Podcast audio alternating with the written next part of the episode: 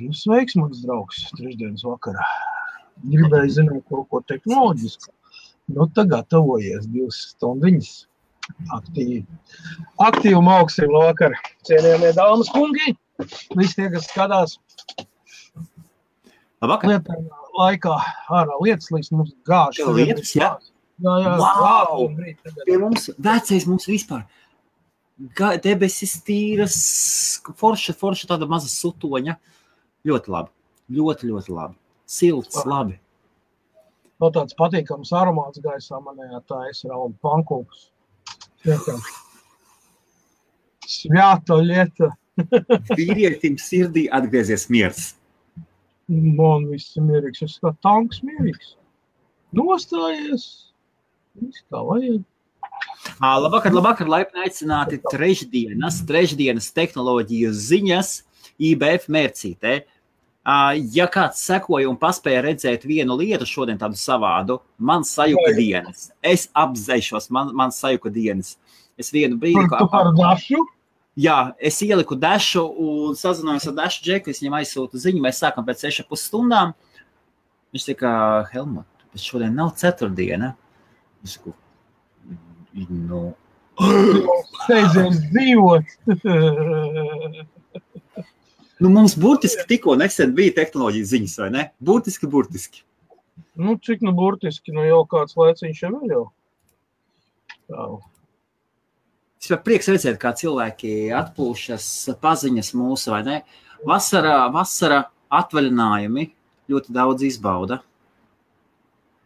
Edijs vēl joprojām Latvijā ir, ja? Kas par Līdz 26.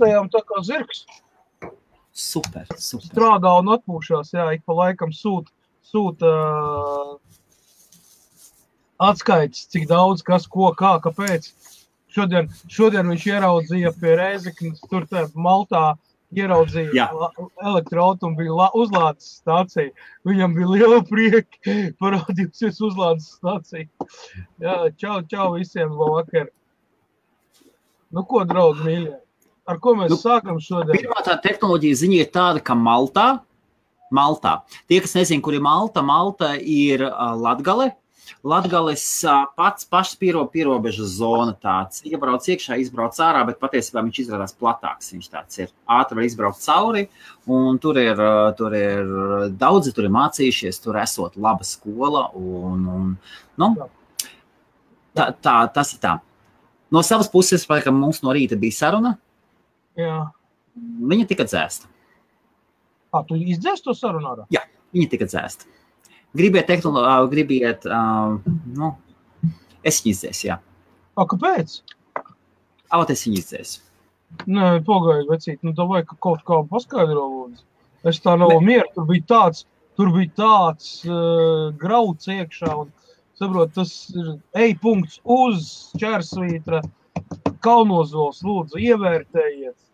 Jā, labi, ok, lūdzu. Ieliec iekšā ievērtēt, nē, tautai jāzina savu varoņu. Tā saruna bija dzēsta. Kalnozola, tas ir kaut kā tāda pērla bija. Tur ir, tur ir, es nezinu, es nezinu, cik daudz ir jādzer, cik daudz ir uh, jāsteigā apkārt un kas ir jāšņauts. Lai kaut Jā. ko tādu varētu pateikt, ka deputāts ir maznodrošinātā persona. Jo, lūk, Amerikā pelnot, vadītāji pelnot miljonus. Ar to ar maz, maz izņēmumu, ka Amerikas Savienoto Valstu prezidents saņem 400 tūkstošu dolāru gadā. Es paklausījos, es paklausījos, es paklausījos vēlreiz kārtīgi, un bija taisnība gan Sigurdam, gan kas vēl bija ievērojis, ka tur gāja runa, ah, Viktoram, ka tur iet runa nevis par, nevis par valsts vadītāju algām, bet iet runa par vispār par vadītājiem. Vienkārši mums ir selektīvā dzirde, un selektīvā dzirde mums likās, ka. Okay, labi, bet kādā sakarā tad Kalnozo kungs uh, uh, Ne, nu, jebku- jebkurā gadījumā, jebkurā gadījumā to jūs varat šausmīt ar mani. vadi- vadītājiem. Ja? Jā, Tas, ir, tas ir tāds smags gājiens, Jā, saprotiet? to, jūs, to, jūs, to, jūs, to jūs varat, to jūs varat mani bu- bubināt vai ko tas, tas tos lēmumu pieņems Helmuts ir nepopulārs vai kas. Bieži, bieži laivas dzēšana, viena vai otra iemesla dēļ. Ko tas nozīmē? Negribat palaist garām, negribat palaist garām, sekojiet līdzi. Sekojiet līdzi. Neatbilst kvalitātei. Neatbilst kvalitātei. Ja tā īsumā, neatbilst kvalitātei. Vispār. kontents nebija kvalitatīvs, manuprāt. Ne, nebija. Nu, nebija, bija nebija, bija, tur bija vairāk, tur, tur, bija, tur, bija, tur bija tāds, tāds bija trash levels. Tas, kā. Bet mums patīk tāds. Mums tu- patīk. Kā, tu domā? Ok, okay. Aizskāru dzīvās tēmas. Nu, labi. Tā, redzi, kā. jā. dārgie draugi, kas par to pasaka, cilvēki ir pieraduši, ka viss nāk un viss paliksies. Nu, kā tas ir? Nav nekas mūžīgs uz šī pasaules. Ir lietas, kuras jūs palaižat garām, palaidiet garām. Oi, kas mums nebija? Mums bija ciemiņš no Kenijas. Mums Jā. Atnāca viens latviečs, kurš bija tik melns, ka, vai ne? Nu, tu skaties, nu, tiešām, ka... Nē, vecais, viņš bija melns. Tur vairs nebija runa par brūnumu, tur bija melns. Bija, man no sākuma bija jautājums, Klau, varbūt viņš mašīnu remontē vai kas, bet es redzu rokas arī viss. nu, ok, labi. Uh, 53 cilvēki, labvakar, labvakar, tehnoloģijas ziņas. Uh, kas tev vēl kas par tāds interesants? Tāds. Pavisam tāds. Monster Incorporated palaid. Man visiem rīkiem ir savu nosaukumu. Monster Incorporated. Parādīs, kas par? Tu Neparādīs. palicis? Bildi, bildi, bildi var uh, paņemt no mūsu čata Facebook. Nu, es nevaru taču kameru aizstāt. Ok. protams, nu, Uh, Pastāst īsumā, kā, kas ir palaists. Lūdzu, es tikmēr pamēģināšu samsapklāt tiks nu, pildu. 12 karšu monstrs. Tas ir ārprāts. Es redzēju to rāmi, kas tur bija. Tas bija. Nu, Es to, es to rāmu varu parādīt. Man otrs rāms ir. Man jau, tas jau nav vienīgais. Tā, tā, tā, tā, tā, tā, tā, tā, tā, tā, tā, tā, tā, kur mums kas pats ir. Kas pats aizgāja pēc rāmja. Uh, paskatīsimies. Tur es lietas gatavojies lēnu garā, lēnā garā. saprast, tur, kur es tā mēģināšu. Es nezinu, viņš man kadrā neiet viss iekšā. Tā ir sagatava. Tik liels. ir. Viegls. Tātad, uh, o, kas par es esmu gatavs parādīt visu ekrānu? Es esmu parādījis, gatavs parādīt tavu, tavu brīnumu darbu. Tātad tas ir kods, kas par ir cepis, tā ir tehnoloģija ziņa. Mums bez šaubām neiet runa šodien par kriptolietām. Kas par? Redzi bet tā, ekrānu, jā? tā ir tehnoloģija, jā, var redzēt. Jā. Tu redzi, jā? Ok. Jā, jā. Tad rekur ir šāds. Cik tur? 1, 2, 3, 4, 5, 6, 7, 8, 9, 10, 11, 12. Ai, skaisti. Un reku viņas ir. jā, un ir super viegls rāms viņai, bet ļoti, ļoti izturīgs. Nu, kolosāli. Nu, Jā, nu, forši. Te vēl viss nav salikts. Man tur apakšā ir uh, serveru barošanas bloki. Nu, Visi vadiņi ir gar malām izlikti. Tā, Jā, un reku no tās puses tur apakšā tāds, tas, ka tās Jā, tur viņš, viņš, jau tās- darbojās, viņš jau darbojās, patreiz ir, patreiz viņam ir ā, 352 megahash, 353. Viņš jau ir pieslēgts jau, jau pieslēgts jau, jau testa režīmā, jau, jau mauts jau skata, skatās, kas notiek. Nu, tas tā, tas tā, ja, ja, mazliet, mazliet pa tehnoloģiem, ja mēģinam apvienot uh, Jā, jā, jā. Uh, papildus piebildīsim, rīt, rīt, uh, rīt ir ilgi gaidītā saruna ar Dašu. Rīt vakarā ar Dašu komandu, kuru es sajaucu, kur es biju šodien. Un Dašu komanda ir beidzot piekritos un beidzot gatavi. Tieši runas vīri, ofici oficiālie preses runas vīri ir gatavi. Saruna būs angļu valodā, 8. vakarā. Bitse kripto par, par, par masternodēm. Par masternodēm. Jā. Nu, ko? masternodiem bija.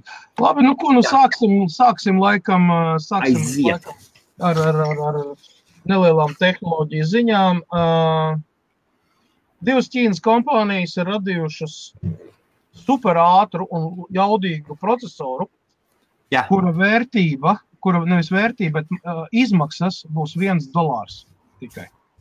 Ko? Viens dolārs. Procesors, kura izmaksa, pašizmaksa ir viens dolārs. Ei, vai nav super? Jā, uh, es jau kaut kad pirms, pirms mēnešiem, septiņiem, astoņiem vienā laivā teicu, ka ir, par, ir, ir, ir gaidāms tirgu jauns procesoru spēlētājs. Tāpēc haotiski Intels ar AMD centās tur kopistiski atrisināt nesaskaņas un tagad sadarbību vēl viss, jo šis te, kas ienā, ienāks iekšā, nu, es teiktu tā, ja viņi spēj radīt tādu tehnoloģiju un izmaksas ir tik mazas, tad savienojot, protams, tur viņš nav tur super, super jaudīgs, tas pa vienu dolāru, ja? bet apvienojot 5, 6 vai pat 12 procesorus vienā kodolā, nu, vienā, vienā seknē, mēs iegūstam produktivitāti, kur var droši konkurēt gan ar Intel, gan ar AMD kopā ņemot. Tas ir tas pats, ka tagad uh, Nvidia grafiskās kartes jaunās, kas nāk, kas ir sešas reizes produktīvākas par pašu jaudīgāko 1080 Ti. Ja? Jo viņi uh, tā turina tehnoloģija, kas ir jaunā. Ja? Nu, tas, tas ir tāds neliels apvērsums at, atkal grafisko procesoru pasaulē. Un, uh, cik man zināms, ir AMD, kuru katru brīdi arī metīs ārā. Kuru katru brīdi. Aha. Nu, viņi jau nu nesēs. Plus piedāvām tas, ka uh, Intel kompānija ir pārvilinājusi AMD tehnoloģiju inženieri, kurš piedalījies apmēram 10 AMD projektu grafisko procesoru izstrādē un visā pārējā. Un Intel korporācija ražos grafiskās kartes. Atsevišķās grafiskās kartes, tādas pašas kā Nvidia vai AMD, bet būs arī Intel grafiskā karte. Pie tā darbs notiek ļoti spraigs un wow. mērķīgos ātrumos. Jā. Es domāju, ka tāds gigamonstrs kā Intel pavisam noteikti viņam ir gan resursi, gan iespējas, lai palaistu šo grafisko karti pavisam, pavisam īsā termiņā. Ja? Galvenais ir, kā saka, radīt kaut ko. Ja? Prototipi jau ir, cik, cik tālu viņi aiziet līdz, līdz ražošanai. Es nezinu, ne to garumu, ne kā viņi tos testēs, ko, bet Intels apsolīja, ka viņi neatpaliks ne no Nvidia, ne no AMD neatpaliks. Tas ir ļoti spēcīgs uh, paziņojums. Ja? Bet, uh, zinot Intel, kad Intels var pie, pie viņa iespējām, un, un, un tas, ka uh, pie viņa strādā viens no AMD lielāko grafisko projektu inženieriem, ja, kas ir strādājis, tas, ir, tas, tas kaut ko ar nozīmē. Tas kaut ko ar nozīmē. Tā kā, nu, Tāda, tā, man... tāda ziņa. Okay, tā kā Kaspars uzreiz ar divām ziņām, Helmuts tā cilvēcīgi iesākšu ar vienu. Šodien, Kaspars šodien daudz ziņas, vai ne? Kas tik pasaulē? Man ir vienmēr ziņas daudz. Super. Tātad man šodien būs padaudz ziņas gameriem, starp citu. Arī uh, ir, ir, ir bijusi ļoti interesanta pasaule, ļoti interesanti. Uh, vienkārši nedēļa gameru pasaulē.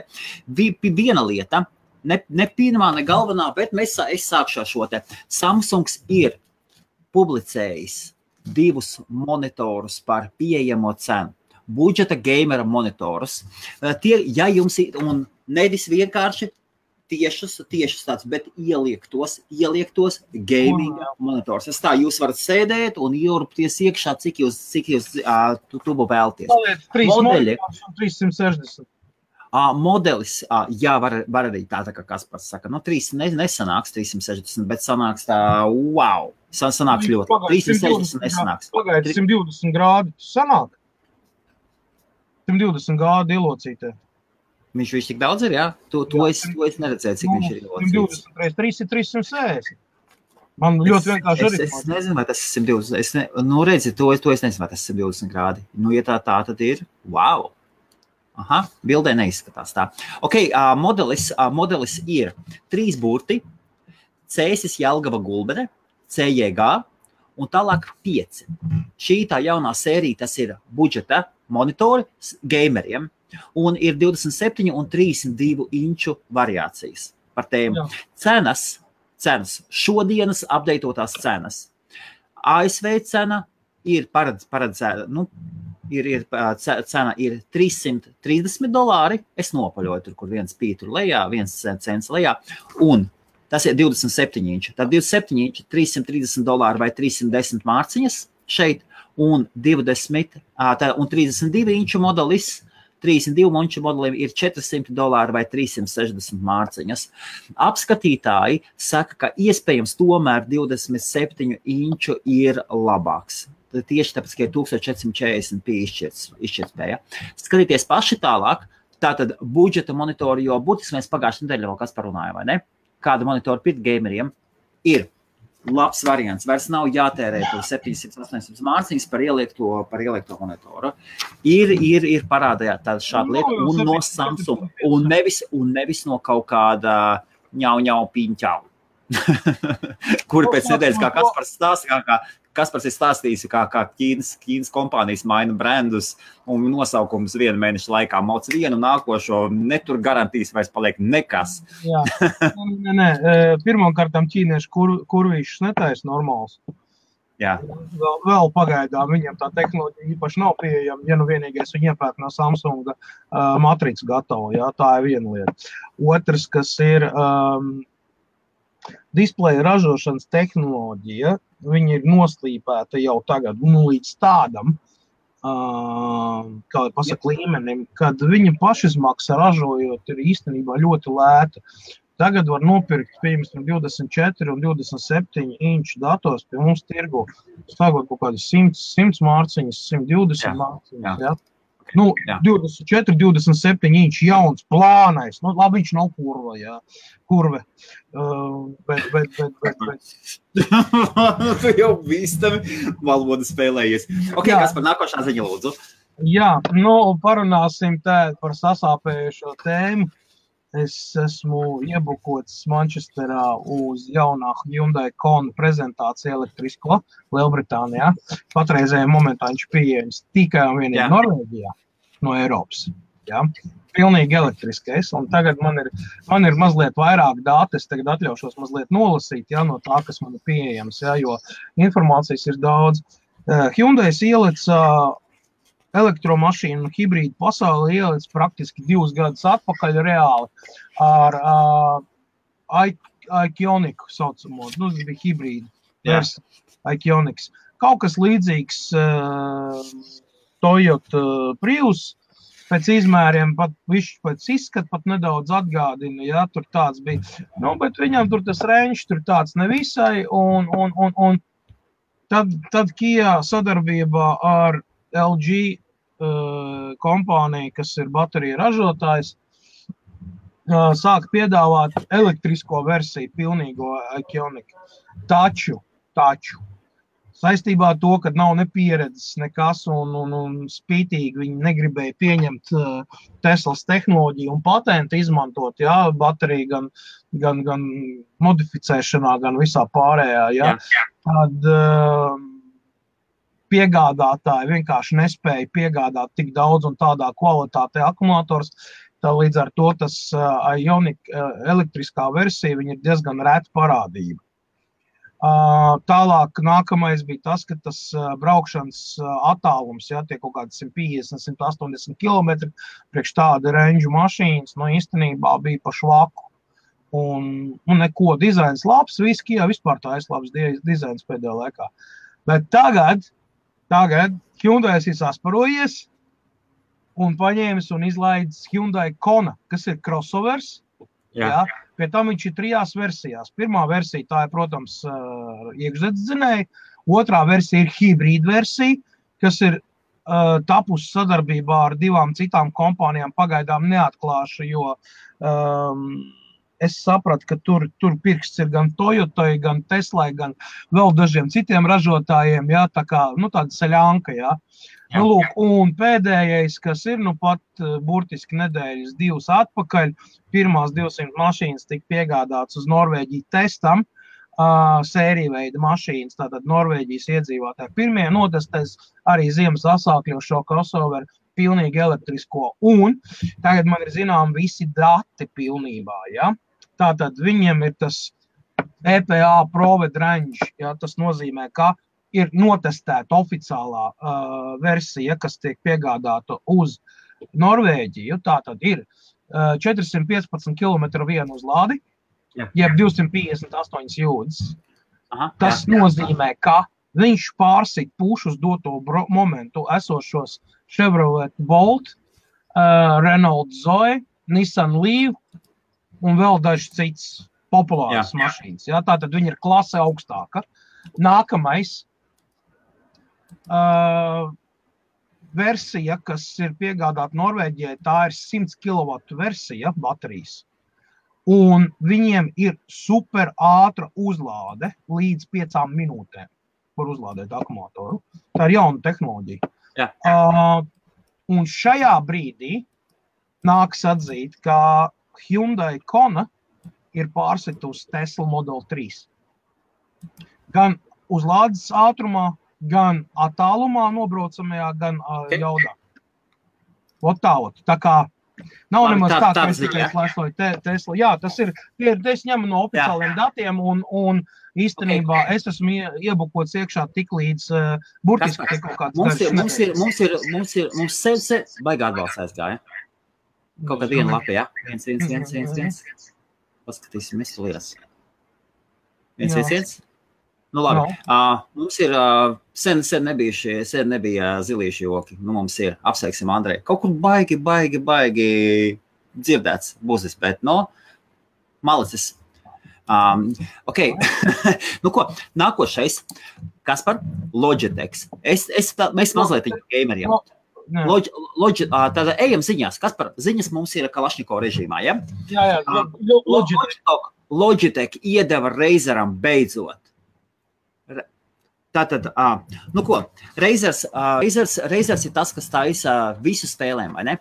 Profesionālās spēles, profesionālas tastatūras, kla- klaviatūras Jā, un tādas lietas. gaming brands, jā. Nu, ko, bija tagad Overwatch, Overwatch čempionāts, un uzvarētāja komanda sadalās London Spitfire. Uzvarētāji pateica, ka viņiem palīdzēja. Kas uzvarēt? Logitech Pro Wireless spēle. Nu, ko, darbie gameri? Logitech, tātad Logitech, tas, ko Logitech runāja, ka viņi taisa, ka viņi taisa Pro Wireless, taisa tieši, tieši kopā ar gameriem un priekšgameriem. Tad viņi bija savākuši 50 augstākā līmeņa gamers pa visu pasauli. Es to stāstu vairāk nezinu, un viņi strādāja gan pie dizaina, gan pie visu. Viņiem tur funkcija, ja to peli apsit par galdu, kā nu, kaut kāda nerva vai kas, ka tad nekas nenotiek. Un, un maksimāli, maksimāli labs un precīzi, pre, precīza spēļu pele. Nu, lūdzu, ar šo peli tika uzvarēts Overwatch, Overwatch čempionāts. Reizes mazliet aizgāja, ding, ding. Ei, kas par austiņas? Kas tev pa austiņām? Au, oh, wow! Tu tikai. Pag, pag, parādi vēlreiz. Beats by Dr. Dre. jā. Nu, ko tad tā, tā nauda lien pa, pārā pa kabatām jau tik? Ah, tas jau vecs austiņas. Ei! Okay, ā, tā tad ā, labvakar, labvakar visiem tie, kas nezina. Trešdienās, trešdienās mēs ar Kasparu esam pirms tam sagatavojuši. Kasparam ir kaudze ziņām, man arī ir vesela kaudze ziņām sagatavotas. Un mēs ejam cauri tehnoloģiju ziņām tādā Kaspara Kalašņikova stilā. Tu, tu, tu, tu, pa viens, pa viens, viens, viens, viens. Kaspar, tu nākošais, ja? Jā, nu tā tad, uh, kamēr, kamēr Latvijā vēl tikai kaut ko domā un Dambļa kungs uh, cenšas izbīdīt kaut kādu elektroautobusu projektu, lai varētu pārvadāt pasažierus vēl kaut ko, Maskavas pilsētas galva pieņēmis lēmumu izmest ārā no Maskavas uh, pilsētas Krievijā visus autobusus, kas izdod jebkādu veidu, jebkāda veida uh, izplūdes gāzes. Tieši tā. Wow! Pēc divām nedēļām pirmā partija ar elektroautobusiem jau sāk kursēt Maskavā. Līdz Jā. Jā. gada beigām 900 autobusu tiks piegādāti pilnīgi elektriski. Ja? Un,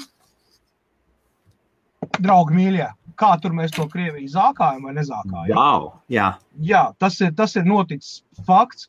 Ļoti smuki autobusi. Es skatījos prezentācijā. Aha, jā. ja. Tur ir, starp citu, ne bez, ne bez pieminēšanas slavena ķīniešu autokompānija, kas ir, kas principā daļa no viņas saknēm atrodas arī Lielbritānijā, kas, kas piedāvā BYD, ja, Go Green jā. kompānija.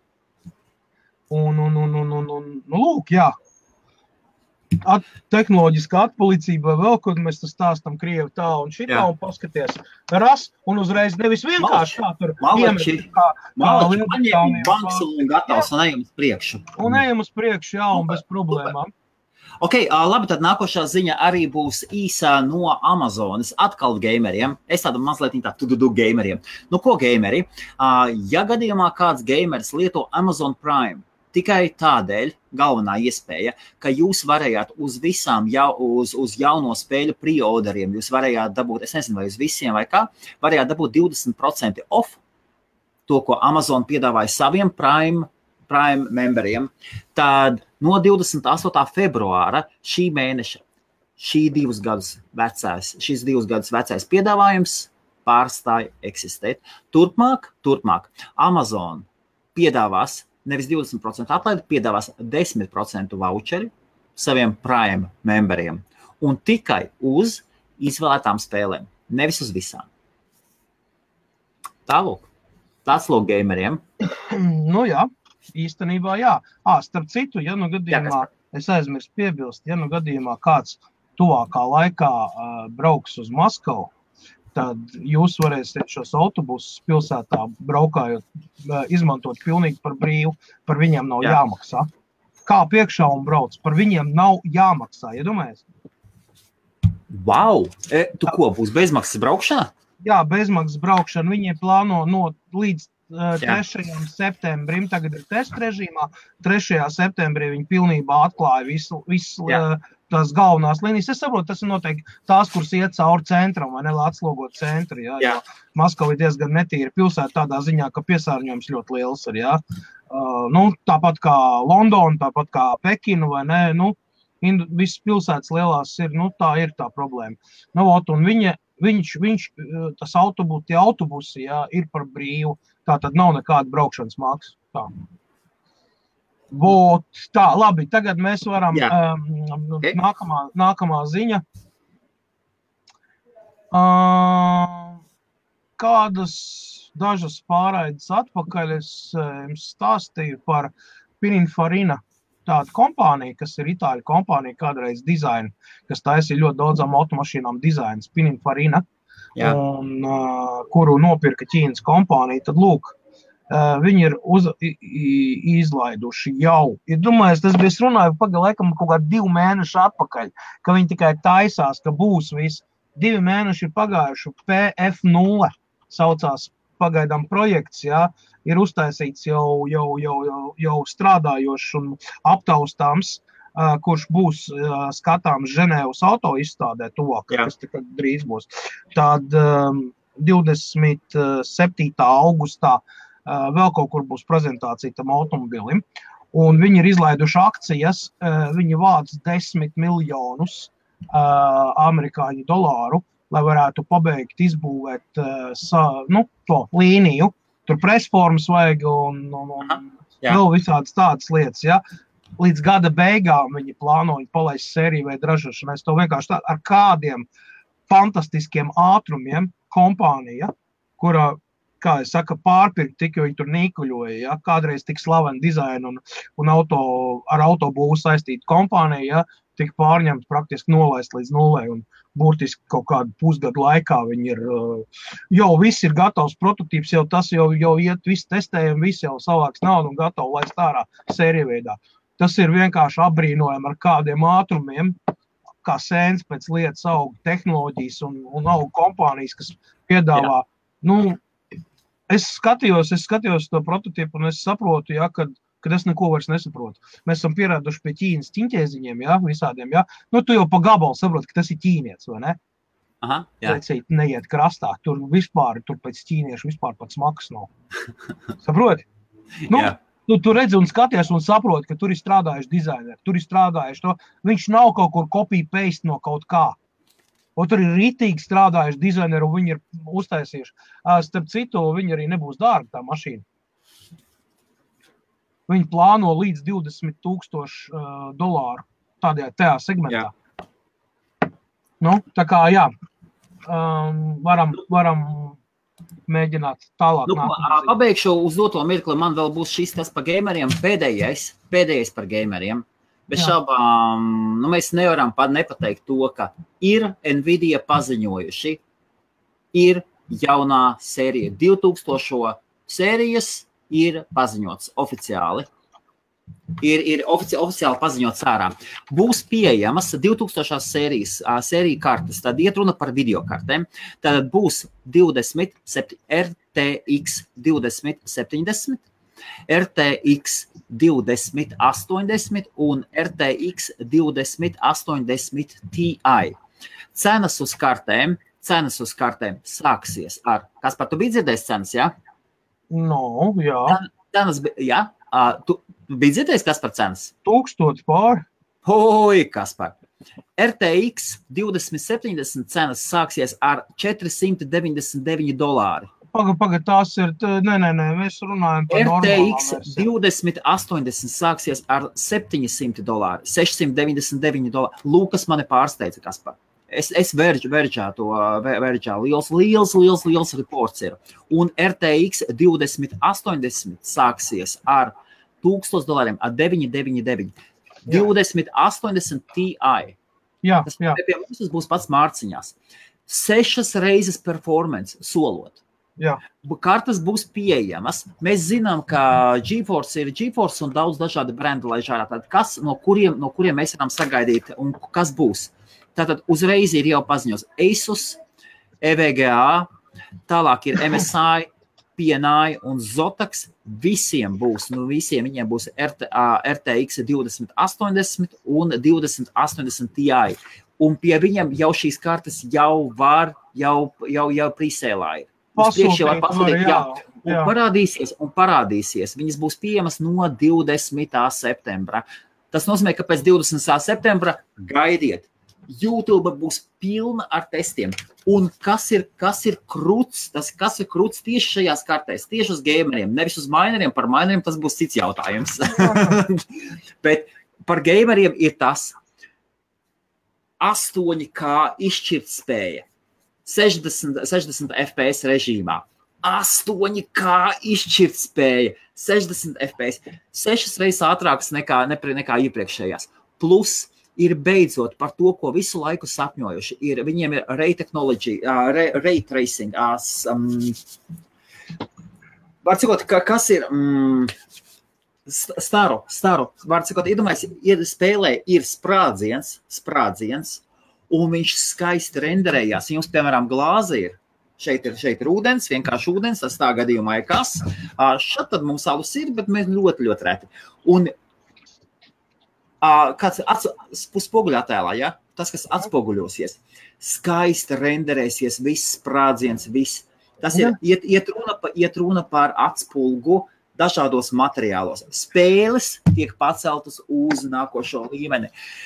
Gameri, visvairāk, visvairāk sāciet gatavoties čurāt uh, kipetok. Jā, es varu te, te, te, te, te viss.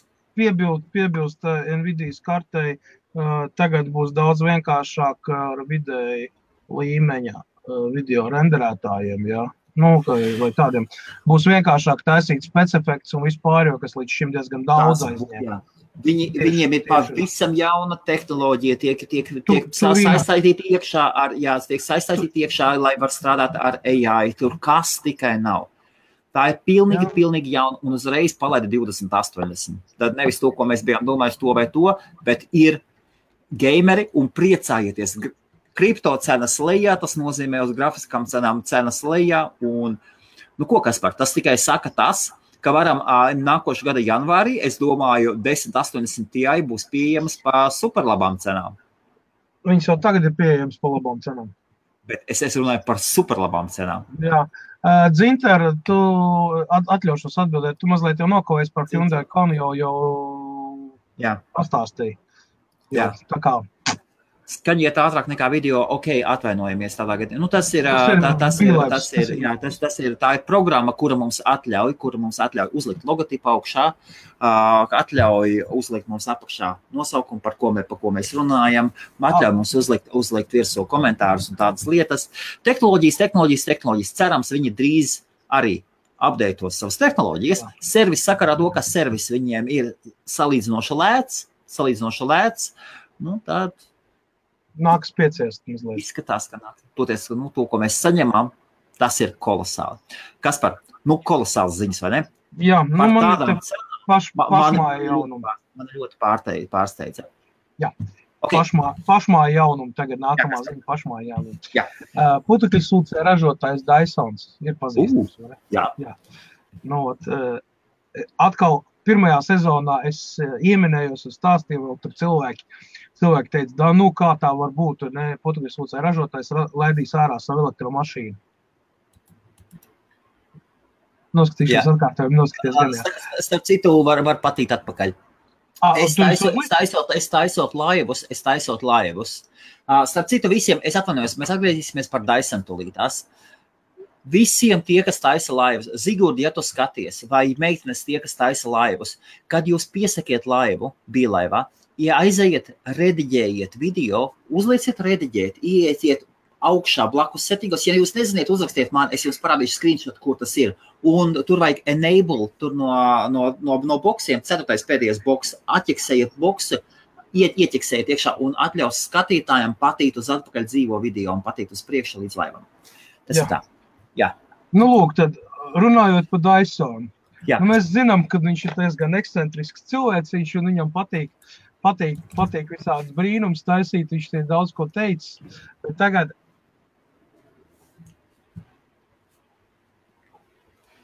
kā lai pasakā tagad, ko tev izsaka burtu salikums DMC? D, uh, DMC ir, ir, ir, ir saistīts ar, ar copyrighting. Nē, DeLoreans. DMC viņam bija burti virsū priekšā. Jā, ok. Atceries, atpakaļ nākotnē automobils tas, jā, DMC. Ah, jā, jā, jā, pareizi, pareizi, pareizi, pareizi. Pareiz, tagad jā, jā, jā. klausies, tagad klausies. Dysons, Dysons paziņojis, ka viņi ir gatavi sākt ražošanu ļoti mazā tirāžā. Desmit tūkstoši automobīļu tik, tikai. Un jā, kompānija jā. saucās Digital Motors zem nosaukuma kar, mašīna sauksies Digital Jā. Motors Car, ja? DMC saīsinājumā. Atpakaļ nākotnē, 85. gads, elektriskā mašīna ar, ar, ar, ar atomu reaktoru, bez degvielas, nosmisni, bez DMC, nu, Digital Motors. Aha, jā. Desmit tūkstoši eksemplāros Dysons izgatavos elektroautomobīļus Nezinu, vai viņš paliks Jā. tikai vietējā Lielbritānijas tirgu, vai tas būs pa visu pasauli. Bet līdz 2020. gadam viņš ir uh, apsolījis izgatavot viņus un var jau sākt pierakstīties. Vis, cena nav zināma vēl. Bet, uh, zinot Dysonu, tur būs, tur būs viss. Kolosāla kompānija. Viņiem tādi produkti Viņi nebaidās, tehnoloģijas. Un, un, viņi nebaidās jaunums. Viņi nebaidās testēt un jaunus, jaunus idejas laist. Wow, tas ir cepurnos. Par nu, ko, uh, nē, nākošā ziņa no manis, bet būs ļoti īsa, Kaspar, tu līdās. Tu pat nespēji atzīst, paskaties, Kaspar. Pusminūte. Uh, es pat iesākšu ar īsu stāstu. Es šorīt taisīju, uh, sēdēju pie datora, pamodos, uh, sievai aizgāju uz darbu, bērni gulēja, es strādāju un domāju par Netflixu. Un taisīju kafiju, ieslēdzu, dators ieslēgts, taisīju kafiju un domāju, Netflix cik labi iekārtojušies. Es senāk gāju uz video nomu, mēs maksājām, video nomā bija problēmas, katrai kasetē bija savs dzīves cikls un tādas lietas. Un Netflix iekārtojas digitālās, digitālās pārdod, vienkārši digitālu streamošanu pārdod par abonementu. Nu, vispār kolosāli. Streaming servisu pārdod. Nu, ko? Netflixam maz naudas izrādās. Netflix ir palaidis, ir testē globāli izvēlētiem lietotājiem. Tad parasti testēšana notiek kaut kādā izvēles vienu štatu vai, vai vienu valsti un, un, un tā testē. Netflix globāli izvēlējās dažādus cilvēkus. Un tad, kad jūs skatāties Netflix šovus, Netflix TV, TV šovs, kas iet pa sērijām. Tas attiecas tikai uz sērijām. Starp Jā. sērijām parādās reklāma, reklāma, reklāma citam šovam, kuru nav iespējams pārtīt uz priekšu. Daudz Netflix uh, skatītāji ir neapmierināti. Netflix mhm. atzina, jā, viņi testē, un, un tomēr viņi saka, š, šai opcijai jābūt, ka viņi var patīt uz priekšu. Tā kā, ja jums gadījumā parādās Netflixie šī lieta, esat, esat, esat informēti. Tas, tas nāk, un iespējams tas nozīmē, kas par. Tas nozīmē, ka Netflixā nāk iekšā reklāmas. Jā, Jā kas par. Tāda īsa ziņa. Jā, no tevis? O, tā, nu jā, ja jau mēs te tagad testējam, tad testējam, tad mēs mm, pirms kādu laiku informēju mūsu. Uh, jā, oh, šī, šī, šitas, šitas par ir šito, pirmdienās. es- par šito, nē, nē, tā, tas ir arī tehnoloģisks. ā, Ok, jaunums. labi. Tad Jā. tas nākošais no Kaspara puses, jā.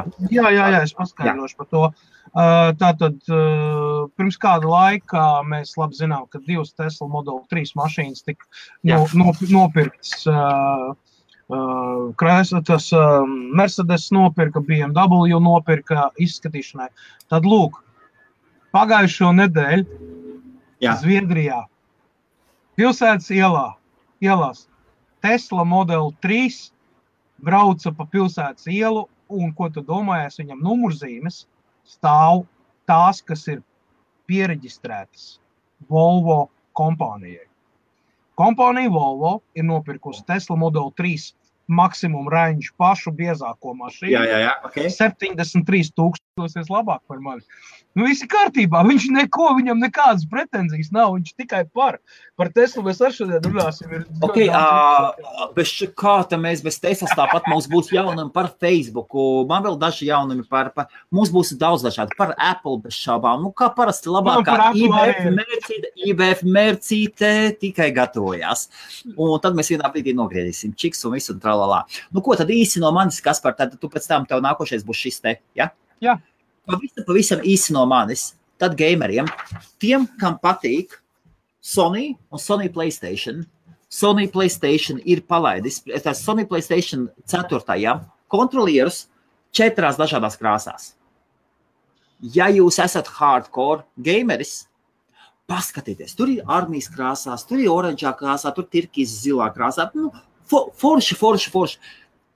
Ja jūs esat gameris, kurš grib izcelties, kurš grib izcelties, kurš grib izcelties, varbūt jūs ejat ar draugu pie ar savu kontrolieru, un pēc tam kuri mācās kontrolierus un tā kaut ko līmeni, ir kruta, forši, paskatieties, jauns kontrolieris pēc tam, jauns labi strādā, viss kā paskatieties. Kas tad? Tad tev nākošais bija. Tāda lūk īsa ziņa no manis. Jā, jā forši tā. Nu, tad runājot par šiem te. Uh, HP nebūtu no vienīgais, kas taisa tos te mini PC all-in-one. Mazos iekšā viņam ir tikai jāpieslēdz monitors un, un, un viss viņam tur Wi-Fi, Bluetooth iekšā. Šī, šo te jau aizsāka Intels jau kādu laiku atpakaļ, un Intelim jau sen pieejam šādu te. Nu, un tagad Jā. HP un Acers arī laiž ārā. Tie ir tādi miniatūrie datori, uh, kuros vienīgais, ko tu vari nomainīt, tas ir SSD disku, var nomainīt pret lielāku un ielikt atmiņu klāt. Vairāk tu neko nevari izdarīt viņam. Ja? Tātad nu, viņš ir tāds, nu, teiksim tā, laptops bez displeja, kuram Jā. displeju tu pieslēdz atsevišķu vai pieslēdz televizoru vai uh, lielo ekrānu, nu vienalga bez starpības. Ja? Aha, jā. um, nevar neko nomainīt viņam, un viņam ir ielīmētie procesori. Viss ir vienreizējs tādā ziņā, ka, ja kaut kas nojūg, tad arī ir. Izmaksas, jā, lētākas ir problēmas ar, ar, ar, ar laptopu displejiem. Viņi tiek nežēlīgi lielos kvantumos, tiek daudzīti, par cik viņi ļoti daudz modeļu un visu. Un to es zinu pēc savas pieredzes, ja, kad man nedēļā brīžam, brīžam saskrien tā, ka man ir 11 displeji jānomaina. Tas ir tikai klienti, kas ienāk iekšā. Nerunājot par to, ka man vēl pašam vēl kas ar insurance kompāniju ir. Tas ir pirmais, kas plīst. vai ne? Tur aizmirst pildspalvas, klaviatūras saistais dators, iet krits un displejs nost. Ir vaļā no stūra displeja lielo vaļā, vai ne? Vienā brīdī ir askrits, viņš pārlūst. Nu, tā kā, tā kā, jā, tā kā tas ir tāds, nu, variācija par tēmu. Varbūt, ka tev nevajag īsti portatīvo, bet negribās lielo stacionāro. Tad Tas ir tas zelta vidusceļš, jo viņu var izmantot kā multimediju centru. Viņu var Jā. Izmantot kā to pašam Netflixam, tam pašam YouTube kanāliem, tam pašam, pieņemsim, mums Latvijas televīzija, ja caur internetu, kas iet, vai ne? Tāpat tās, nu, jā, tur sērfošanai tam līdzīgi viņi pieslēdz pie displeja, kādu tu gribi, cik lielu tu gribi. Jā. Un viss, nu, viss ir kārtībā, jā, tas ir Ok. okay. diezgan populāri, jā. Labi, tikko, tikko Twitterī, es varu iet uz priekšu, kas vai ne? Droši, jā. Twitterī pēkšņi parādījās nezinu no kurienes, parādījās reklāmas kampaņa. kampaņa Don't believe every tweet you see. Vai every tweet you read. jā, jā. Un cilvēki domāja, ka hmm, tas droši vien bija no Twitter, jo tur bija Jack Dorsey. Tad Jack Dorsey ir cilvēks, kas uh, ir skaitās galvenais Twitter radītājs, par viņu mēs esam daudzreiz runājuši. Jā. Un, uh, un viņa bilde virsū ar citātiem un, un foršs forš video, kolosāls. Tur, tur tāds foršs video. Paskaties, kontu. Konts ir Don't Believe, EV, EV, Don't Believe. Un nevis bija live, tā kā mums ir, bija live, bet, bet lieve. believe, believe. Jā, Jā. tas savāds. Tad don't, tad don't believe EV. Paskaties kontu. Un izrādās, nav nekādas saistības ar Twitter īpaši nav zināms, kas tur apakšā ir. Vienkārši uztaisīja fanu super, un viss, kas tajā kontā ir, ir fake kvoti. Viss ir fake. Viss ir fake. Un viņa pievērš uzmanību tam, ka fake ir interesanti un ne, neuzķerieties uz fake. Viņa tāda palaida, tā kā tika palaista vēlreiz. Fake reklāmas kampaņa, fake reklāmas kampaņa, lai, lai norādītu tas, ka nu, jums patīk fake, tāpēc esiet uzmanīgi. Foršs konts, maziņš konts, tur kaut kāds 100 sekotājs, 110 sekotājs. Es, es arī piesakoju. Don't believe. EV. Nauda ir apakšā. Interesanti, kas tur apakšā ir. Paskaties, viņa video rullītis ir mm, bellissimo. Kolosāls, kolosāls par life coachiem. Par life coachiem super. Jā, kas par? Lūdzu, jūsu. Nu, uh, Čehu kompānija Škoda, jeb VAG grupas uh, Volkswagen grupas, jau VAG grupas uh, autoražotājs, ir sākusi Norvēģijā testēt savu pirmo elektrisko automobīli. Jā. Saucās Skoda Vision E. Vision E, nu, tas ir redzējums okay. E. Ja? Jā, e, e, Nor e, e, Norvēģijā ziemas apstākļos speciāli. Jā. Tas ir sērija veida modelis, jau sērija veida, bet viņš vēl nav laists. Tātad tas, vairs, tas vairs nav prototyps, Tas vairs nav kaut kāds alfa vai beta, tas ir sērija veida modulis. Viņi vienkārši iet pēdējos testus patreiz, nu, tieši Norvēģija, par cik viņi ir augsta, Jā. Augsta vieta, tur ir ļoti daudz sniega un visādi citu vēl blakus uh, efekti un tam līdzīgi saistībā ar to. Un pavisam, pavisam drīz arī Škoda piedāvās elektrisko automobīlu, kurš saucās jā, Škoda Vision E.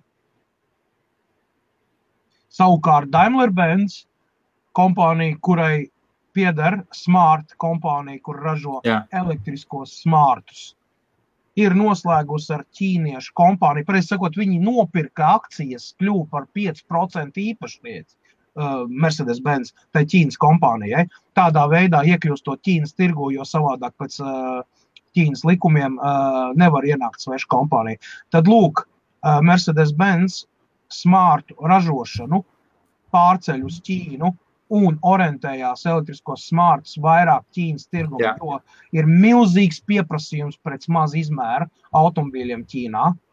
Saistībā ar to, ka tur ir pārapdzīvotība, tāpēc arī visiem daudziem tās mašīnītes ir smieklīgas un mazas. Ja? Un visi viņi tur taisa tādu kompaktu, ja? ja skatāmies lielās mekas. Un tas ir tāds diezgan tāds interesants gājiens no Mercedes puses acīm redzot, tur ir analītiķi ir izskaidrojuši, ka nu, Eiropas tirgus ir par maz tam, lai viņi varētu dabūt labi. Toties Ķīnas tirgu viņi varētu ļoti, pat, ļoti pat labi iziet. Jo Mercedes, saprot, Mercedes, vis, tas visu izsaka. Nu, ko runājot par Ķīnas tirgu, Apple. Laiks parunāt par Ķīnu un Apple. Ķīnā, Ķīnas, Ķīnas televīzija ir CCTV. China jā. Central Television. Jā, jā. Uh, China Central Television 9. datumā, 9. augustā, nodeva reportāžu, tādu kārtīgu, kārtīgu reportāžu, ka Apple, uh, Ķīnas Apple Store, iOS jā. Store ir iekšā ļoti daudz gambling aplikācijas. Ļoti, ļoti, ļoti daudz. Nu, ko, šajā svētdienā Apple paziņoja, ka 4000 aplikācijas ir dzēstas. Visas, kas saistīts ar apcaigas vārdu gambling. Lūk, kā strādā centralizēta valdība. Atgādināsim to, ka Ķīnā gamblings oficiāli ir aizliegts. Un CCTV, tāda China Central Television, paziņoja citu ciparu. Viņa teica, ka nav dzēstas 4000 aplikācijas. Kas par? Jā. Ir dzēstas 25,000 aplikācijas.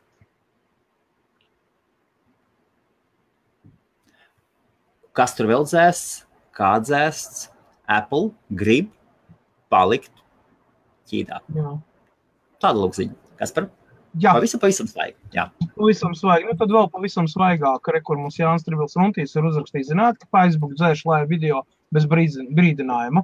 Esmu pamanījis, man ir pazuduši vairāk laivu video. Uh, jā, šitais bija, jā. Wow. Tā nav ziņa, bet vienkārši, kur ie, iekomentē. Un Toms, ta- Tas, tas, ir, tas, tas parādās tādā ziņā, ja ir mūzikas, ja ir problēmas ar mūziku fonā. Ja ir problēmas ar mūziku fonā, Jāni, viņa jā, viņa. bang, viņa, viņa, viņa, viņa tur daudz neakstās. Tings un viss un nav. Uh, tad jāiet iekšā settingos, jāpaskatās, viņi paskaidros, kāpēc tas ir dzēsts. Jā, bet, bet tādas lietas notiek, jā.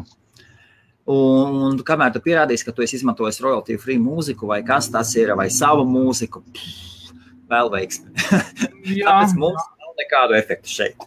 Nu, ot, Jā. eh, runājot par Xiaomi datoru, redzēju aprakstu, redzēju video. Cilvēks speciāli aizbrauca uz Ķīnu, speciāli Au. uh, visu Jā. izpakoja, visu parādīja. Nu, izņemot to, ka tur ķīniešu Windows bija virsū, viņš saka, nu, Jā. teikšu tā, cilvēks, kurš uh, desmit gadus bija uzticīgs ābolam, pateica, ka šis ir mans nākamais dators. Īsi un kodolīgi. Ir tāds kanāls, Aikak Prosta. Tā arī saucās YouTube kanāls. Man Jā, tas jā. atgādināja, kas par. Starp citu, ja jūs neziniet, ja jums ir krievu klaviatūra, iesatiet Facebookā iekšā krakadzilu. Nu, Tik forši. Jā, kas par Aikai prosta atvaino. jā, nu, ot, un, un tur, Jā. tur viņš apraksta un parāda visu, un tā cena un iepakojums. Viņš saka, iepakojums.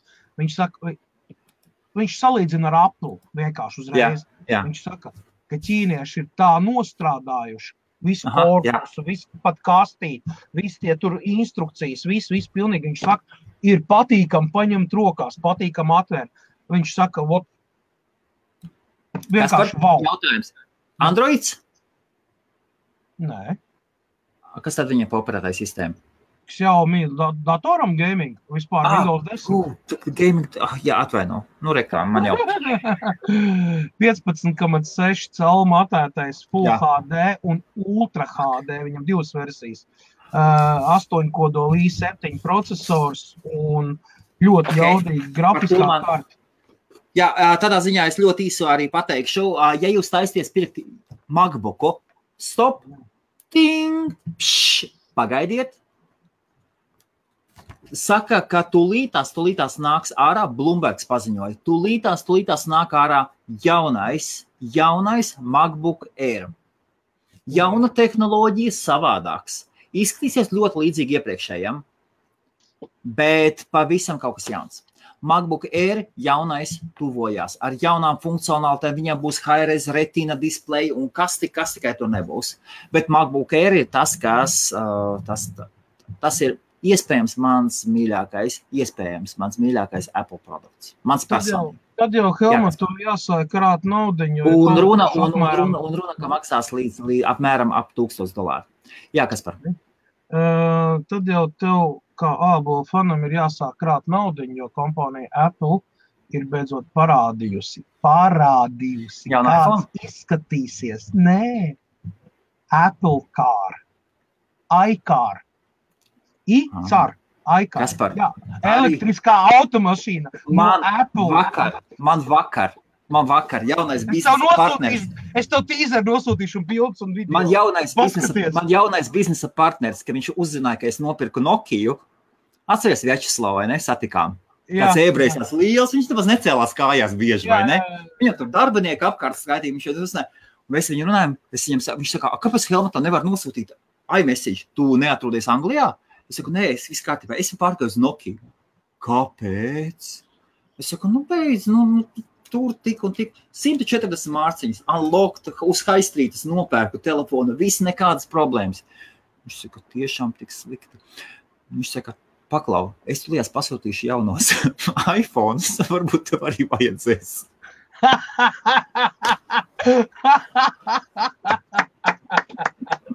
Tas ir kā uz ielas kādam ir loms? Otrs Jā, viņš tā, Otrs narkomāns iet garām. Viņš tā- viņš tā "Jā, Nu, man ir, man ir pusdoza, ir, es tev padalīšos ar tevi. Nē, nē, viņš tā, tu paklau, tu ko.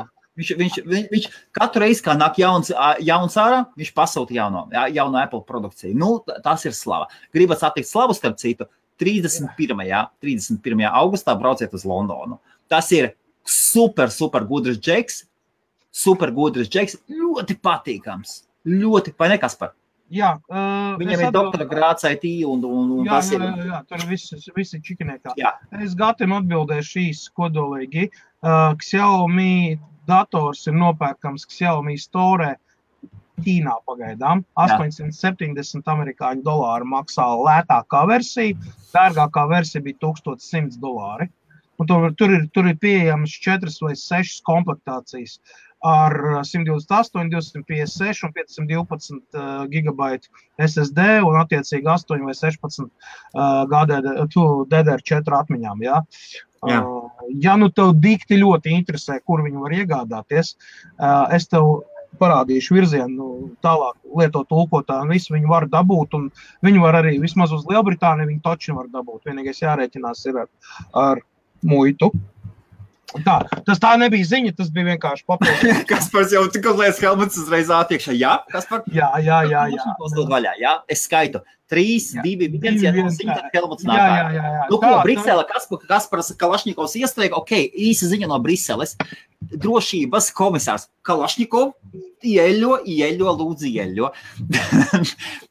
Ko, Eiropas Savienības drošības komisārs Julians King. Julian King at, uh, bija multeni par Madagaskaru. Tur bija arī Julians, un tas bija Madagaskaras visu šo te karalis. Arī bija King.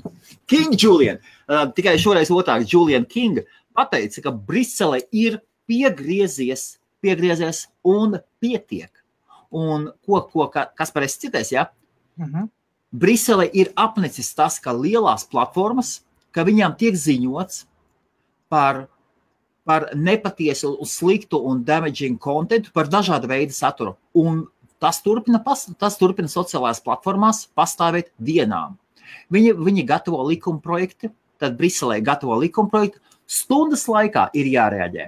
Stundas laikā ir jā, jārēģē. Tur viņi noteiks, kāds kontents, kas Facebookam un Google. Bet lielākoties pir, pirmais būs Facebook. Ja viņi tam nepakļausies, naudas sots. Jā. Un amerikāņi nav apmierināti. Amerikāņi saka, mēs jau tā paaugstinām gan, gan automātisko, gan, gan cilvēku supportu. Brisele saka, nav pietiekoši ātri. Gribat sniegt servisu mūsu pilsoņiem. Viņi pateica, citizens, pilsoņiem. Mm -hmm. Mēs gatavojam likuma projektu. Jā, kas par? Tu teici, pavisam bez tuvu pievilcis. Jā? Es zinu, jā, es speciāli pievilku. Jā, jā okay. uh, Tagad mēs ātri uzmetam acis uz šo te automašīnu. Redzat? Okay. Kā tā šķiet? Kas, kas tā ir pa automašīnu? Melnā. Pa, pats, nu, nu nezinu, nu saki, smuks, smuks vēls. Baigs smuks, jā? Ja? Ļoti smuks. Jā, kā, kā, kamēr mazliet zemāk, lūdzu. Jā, tu tikko, tu tikko biji daļa no insider, insider nopludinātās informācijas. Uh, Vācijas ielās, Vācijas ielās. Nē, draugi, mīļie! Nē, nē. Man, man arī izskatījās pēc BMW, bet, BMW, bet ne jau Kaspars reklamēs BMW, jūs nē. ko? Bavārijas mesolāģi, nē, nē, bijām trabalī. Tad, tad upes sāk steciet augšā kalnā, ja Edijs Jā. un Kaspars sāks arī pateikt, ka kaut ko labu par BMW. Ok, uh, šeit ir kompānija ar mazliet lielākām saknēm. Jā. Un šī kompānija, tad maza kompānija saucās Porsche. Uh, okay. Un tas ir Porsche Taycan, jaunais modelis, kurš wow. ir elektrisks pilnībā. Jā. Un šis te agregāts tika noķerts testējam Vācijas ieliņās, nu, pa piepilsētu ah, mauca. Un, un, un vēl noķerts Tesla supercharger, viņš atpazīst Tesla supercharger. Aha. Jā, nu, nu tur, tur gan arī cits charger blakām bija varbūt tā. Bet tas ir Porsche Taycan. Jaunais Porsche Taycan ir gatavs sēriju veidam. Viņš ir reāli labs aparāts, reāli labs aparāts. Viņš ir ļoti labs konkurents visiem superkāriem, jā, jo Porsche pats par sevi. Nu, jā. labi, viņiem bija tur uh, daži, daži modeļi, kas ne pārāk veiksmīgi, jā, bet nu, Porsche ir viena no tām kompānijām, kas nu, pasaules vēsturē ir iegājusi ar zelta burtiem ierakstīt, un tur no turienes viņi neviens neizdzēsīs ārā. Uh, tieši tāpatās, kā piemēram uh, Mercedes-Benz EQC saucās. EQC arī tika noķerts Vācijas ielās, braucam praktiski bez kamuflāžas. Jau. Tā tad ir redzami un zināmi jau visi parametri, un viss viņš ir gatavs jau startēt reāli pārdošanā. Es domāju, ka līdz gada beigām uz Ziemassvētkiem uh, Mercedes un, un, un, un Porsche uh, markas cienītājiem kuri var atļauties un kuri seko līdz tam visam, varēs tikt pie sava eksemplāra. Tas īstenībā ir ļoti milzīgs solis, jo Jā. tas ir haizivis, tas ir autobūves haizivis, kas reāli ieiet iekšā tirgū un sāk diktēt noteikumus. Ja? Tātad Tesla vairs nav tagad, nu, tā vienīgā auto kompānija, ja, kur, kura, kura tagad mēģinās nodrošināt visu planētu ar auto, Jā. elektriskiem automobiļiem. Tā tas nav. Tā kā tu arī pašā sākumā teici, Tesla atver durvis vaļā. Izšāva, viņa atvēra Pandoras vienkārši attaisnot, bet vienkārši izšāva durvis tā, ka viņas atpakaļ ielikt iekšā vairs nebija iespējams. Nē, Viss. tur aizgāja gaisma cauri. Nu ko, ja mēs runājam par lielajām haizivīm, par lielajām haizivīm, Amazone, ho, ho, ho. Nu ko, Amazonē sāka uzbrukumu, Bloomberg, Bloomberg ziņas piekdiena paziņoja, ka pie, atgādināja, drīzāk atgādināja, bet ļoti plaši ar, ar cita veida mikrofonu, ka tā paņemsim, uzliksim šādu te, kas pats uz mirkli aizgāja, strādā pie jaunas ierīces, kuru iespējams drīz būs gatavi palaist ārā, kas būs tieši konkurence, roku un Tivo. Tivo, es atgādināšu, ir 99. gadā uh, dibināta, dibināta kompānija, kas nodarbojas, kas ir digitālais ierakstītājs, digitālais stream ierakstītājs. Kaut kas līdzīgs, kas sanāk, bija video magnetofons, kas kasete ierakstīta, tad digitālā formātā ieraksta. Un Tivo tas ir tāds, nu, tas ir tāds, tas tir, tirgus līderis.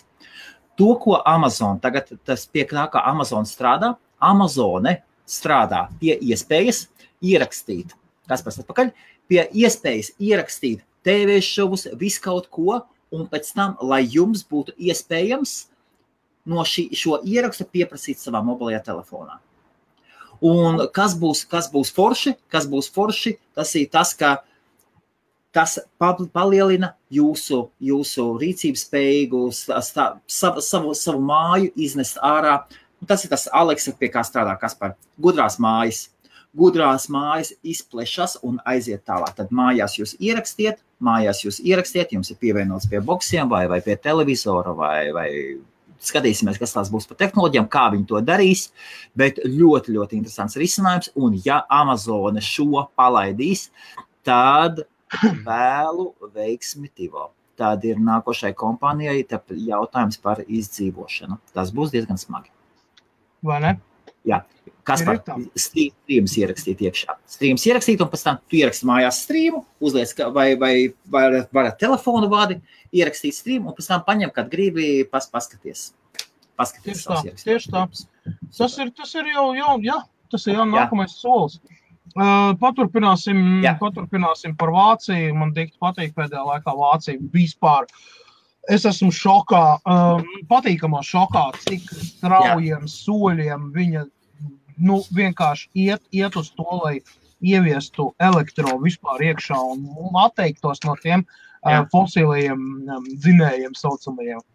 Nu, patās uh, koncerns Volkswagen izgatavojis pēc pasūtījumu 1600 eksemplārus elektriskie furgoni priekš alus darītavām. Jo zinu, ka Vācijā alus ir lielā cieņā un daudz visi oktoberfesti un tā tālāk. Jā, jā. tur viss kā vajag. Tad lūk, kompānija Volkswagen, busiņš, kurš ir nu, bišķīt lielāks par transportieru, transportieru ja? bet nu, nu, masīvāks, jo tur, ir auss, nu, priekš auss pārvadāšana, viss iegās. Tātad 250, 350 km vienu, ar vienu uzlādu nobraukums, jā, un tieši piegādāt pilsētās visām no alus darītavām pat taisno uz krogiem ar elektrotransportu. 1600 mašīnas. Un tas nav tā, nav tikai viena alus darītava, tur viņas ir vairākas. Un tas ir ļoti nopietns solis, jā, jo um, arī loģistikas kompānija, pieņemsim, ja, nu, viņai savs autoparks, viņa nevar nomainīt, pieņemsim, uh, parastos autiņus vai uztaisīt hibrīdus, pārtaisīt vai vēl, tas viss maksā naudu un tas aizņem laiku, ja. Jā. Un tas, kad Vācija ot šito te baigi popularizē un taisa, es uzskatu, ka tur valdībā, acīm redzot, sēž cilvēki nevis ar taisnām rievām, viņi saprot, kas notiek, un patreiz ir kā reiz tas moments, kad var realizēt nu, visstrakākās idejas saistībā tieši ar elektrotransportu un vispār. Jau. Un tas Jā. tev atnāk atpakaļ nu, desmitkārtīgi. Tas tieši tāpatās kā paņemt pašu jaunāko mineru, ja, kur profits ir 300 dolāri vienā dienā. Ja, ja tu tiec pie pirmā bača, ja, jā, jā, jā, divu mēnešu laikā esi tā kā vajag Jū, visu, un tad vēs, vēsā, vēsā pīpēšanā dzīvojies tālāk. Te ir tieši tas pats variants. Patreiz ir tas moments, kad visi pasaules elektroautomobīļu ražotāji, kādi nu, viņi ir gan populāri, gan mazāk populāri, ja, viņi cenšas parādīt produktus, ieiet tirgu iekšā un, un, Jā. un, un tā tehnoloģija, ak, Dievs, kā viņa skrien. Mēs mazliet vēlāk pieskārsimies Teslai. Tesla ir ļoti labi jaunumi, nu vienkārši super. Viņi ir palaiduši. Tā, tā, tā, tā, tā, tā, tā, tā, tā, tā, tā, tā, tā, tā, tā, tā, tā, kā Lašņikovu ieslēgt. Tagad atkal pār. Viltīgs. Nu ko? Runājot par smiekliem. Kas par Chrome? Tev tas saka, saka, cilvēki var atļauties visu, kompānijas var atļauties visu. Nu Jā. ko? Chromas visu laiku zina, ka Chromam tur versija. Versija 1, 2, 3, 4, 19, 12, tur, tur 26, 27, bla, bla, bla, tikai iet uz augšu, vai ne? Chroma versijas jau Jā. cilvēki pazuduši. Nu Jā. ko? Apvērusies pieteikšana testera programmai nākošajam Chrome versijai, kura numuru aizmirst nevar. Kas par ir viens skaitlis, kur skais, divu skaitļu kombinācija, kur aizmirst fiziski nav iespējams. 69. Tas nav 1. aprīļa joks. Chrome 69. Nāk ārā, ir, ir tagad ir atvērusies vaļā. Un, starp citu, tad, kad nāks ārā jaunais Chrome 69, viņš nāks ar jaunu izskatu. Viņam būs jauns dizains. Tad, tā kā jūs redzēsiet, Chrome ir izmainījies izskatā, jūs būsiet tā, brr, Chrome 69. Viss sagriežas. Uh, update, update ir, ir, ir dažādi update uz Windows 10. Tiem, kam interesē, pameklējiet dziļāk. Interesanta lieta, ka tieši šajā te katru reizi, tad, kad jūs gribēsiet taisīt ref, uh, refresh, uh, flash, flash palaist, katru reizi gribēsiet palaist flash, katru reizi pēc browsera restarts, uh, restart jums vajadzēs apstiprināt, ka jūs gribat palaist, uh, vajadzēs manuāli nospiest, kā palaist flash. Jā, Atgādināsim, jau ka man jau ir no vakardienas jau. Ir jau? Gaba flash, jā, ir jau, jā, manuāli apstiprināt. Es jau Jā. vakar nobrīnījos, Jā, domāju, ka banāna pēc. Jā, tas tagad, tagad būs katru reizi, katru reizi būs pēc browsera restartēšanas, jums būs atkal jāapstiprina. Un atgādināsim, ja es nekļūdos, 20. gada decembrī vispār Chrome pārstās atbalstīt Flash. Tas ir 20. gada decembrī. Tā kā ja jūs esat izstrādājis, kurš strādā ar mājaslapām, ar Flash, kas vai spēles, Flash spēlītes, nu, jums ir laiks, jums ir laiks. Un, Nu, bet jau diemžēl- viņam ir iebūvēts iekšā jau kaut kas līdzīgs. Kaspar neatbalstīs vispār. Es saprotu, jā. Vispār neatbalstīs. Tāpēc viņi, viņi, tagad, viņi tāpēc mēģina izspiest ārā. Katru reizi tev taisa grūtības. Katru reizi tev taisa grūtības. Jā. Jā, Kaspar. Tāds lūk, Chrome 69. Gatavojieties. Kas par to kaut ko draugi. rādīs? Aiziet. Apskatieties uz elektrisko Mercedes. Tāds viņš izskatās. Reku viņš brauc. Avokado vāģis. Jā. Jā, Jā. atcīm numuri. Tāds viņš izskatījās. Vienkārši tā man cilvēki raksta privāti, saka, ah, nu, tu tipu ziņas stāsti, kuri pierādījums kaut kāds, varbūt, ka tu gļuko, nu, draugi mīļie, negļukoju, ir man pierādījumi, es varu, katru savu ziņu var apstiprināt ar, Jā, ar atkal tev kā var mazliet viņa augstākas par jā. jā, ok, labi, labi. Nu, viņš šodien ceļos Jā. no vienas vietas uz otru. Var lūdzu jautājumu, ātri jautājumu, klies par elektro Mercedesu. Kamēr? Ā, Čau, Kristap. Kristap, var lūdzu, vai tev, tev jautājums, tu vari patestēt, cik ātri ielādējies YouTube video operā un chromā? Salīdzināt, vai lūdzu? Vai, vai opera ir atrisinājusi iekšā, tāpēc ka, tāpēc, ka YouTube ar Chrome tur nodeva, nodeva pa buļģām, ne pa jokam, par ko Firefox uzsprāga. Četras reizes lēnāk YouTube video ielādējās uz Firefox nekā YouTube. Un Firefox, uh, Firefoxam vajadzēja speciāli izstrādāt risinājumu, un tur tas tā. Kas par, jā, kas par to uh, Mercedesu? Atvaino. Nu, nu, kas, nu, nekas, nu, tas par to Mercedes es vienkārši pieliku klāt. ā, Um, jā, nu, vienkārši pa, pa, pa- papildinājums bija. Uh, Tad parunāsim par tādu kompāniju, kas uh, ir laidusi sēriju veidā produktu, ko sauc par solo. Solo, ok? Solo, solo. Jā. Nu, tāds. Es parādu, tas ir kanādiešu startups, kurš ir ieraudzījis dienas gaismu. Tas ir tricikls. Lūdzu, tāds viņš izskatās. Triceklis. oh! Tieši tie, tie, kas uz stūriem apkrīt. Jā, apkārt. viņi patreiz Kanādā un Amerikas Savienotās valstīs. Jā, Nē, tas ir pilsētas autors 180 km nobraukumu ar vienu uzlādi. Uzlādējās viņš 10 minūšu laikā. Redz, Jā. kur viņš brauc, redzēja. Tas ir nav prototyps, tas jau ir gatavs jau. jā. Ļoti, ļoti izskatīgs. Trīs riteņi, starp citu, zina, ka viņam nav vajadzīgas B kategorijas tiesības. Tu ko? Jā? Nē, nav vajadzīgs triciklam, nav vajadzīgs B kategorijas tiesības. Arī Lielbritānijā trijiem riteņiem mašīna, kas ir Jā. Kāpēc viņas tik 70. gados taisīts? Tāpēc, ka jaunieši hipiji nevarēja no, no dabūt tiesības un apdrošināšana dārga bija. Tad taisīja triciklus. Tad, zināt, tās Jā. trīs riteņu bija mašīnas. Tās, nu, uh, nu, tad lūk. Ja? Tātad, un tagad skaties, cena. cena. Visai lielākajai komplektācijai - 16,000 dolāru. Tikai. Wow. Jā, viņš ir, viņš ir perfekts. Viņam priekšā ir liels bagāžnieks, tā kā Tesla Model 3. Jā. Uh, viss, viss ir smuki noslēpts, viss ir tāds. Jā, viņš ir trīsvietīgais. Tātad divi pieaugušie, viens bērns aizmugurē var iesaistīties. Jā, nav, nav liels, bet tas ir pilsētas auto. Saprot, tas ir delivery auto, tas ir, es nezinu, aizbraukt uz skolu pēc bērna auto, jā, vai aizvest uz dārziņu bērnu auto. Saprot, Jā. īstenībā es uzskatu, ka jā, šis startups ir izgājis. Viņš ir ieraudzījis dienas gaismu kaut kāda gada laikā. Džeki saņēmās, viņa fundraising taisīja Kickstarterī. Viņi dabūja, viņi dabūja visu to visu. Tagad viņi mazās partijās saka, ražot. Jā, viņi vāks vēl naudu, lai ražotnē, lai presformas uztaisītu, nu, sākt viņas lielākā sērijā, jo ir pieprasījums. Pēc tādām automašīnām Amerikas Savienotajās valstīs un Kanādā ir pieprasījums. Tāpēc, Jā. ka cilvēki sāk apjēgt, ka vairs 5, 7 un 6,5 litru motori, benzīni, ja, vairs mm, nekā naiet pa pilsētas centru izzināties. Hmm. Lai arī Amerikā degviela ir lētāka un viņa vienmēr ir bijusi izslavēta ar saviem lielajiem motoriem un vispārējo, nu, laika mainās. Laika mainās.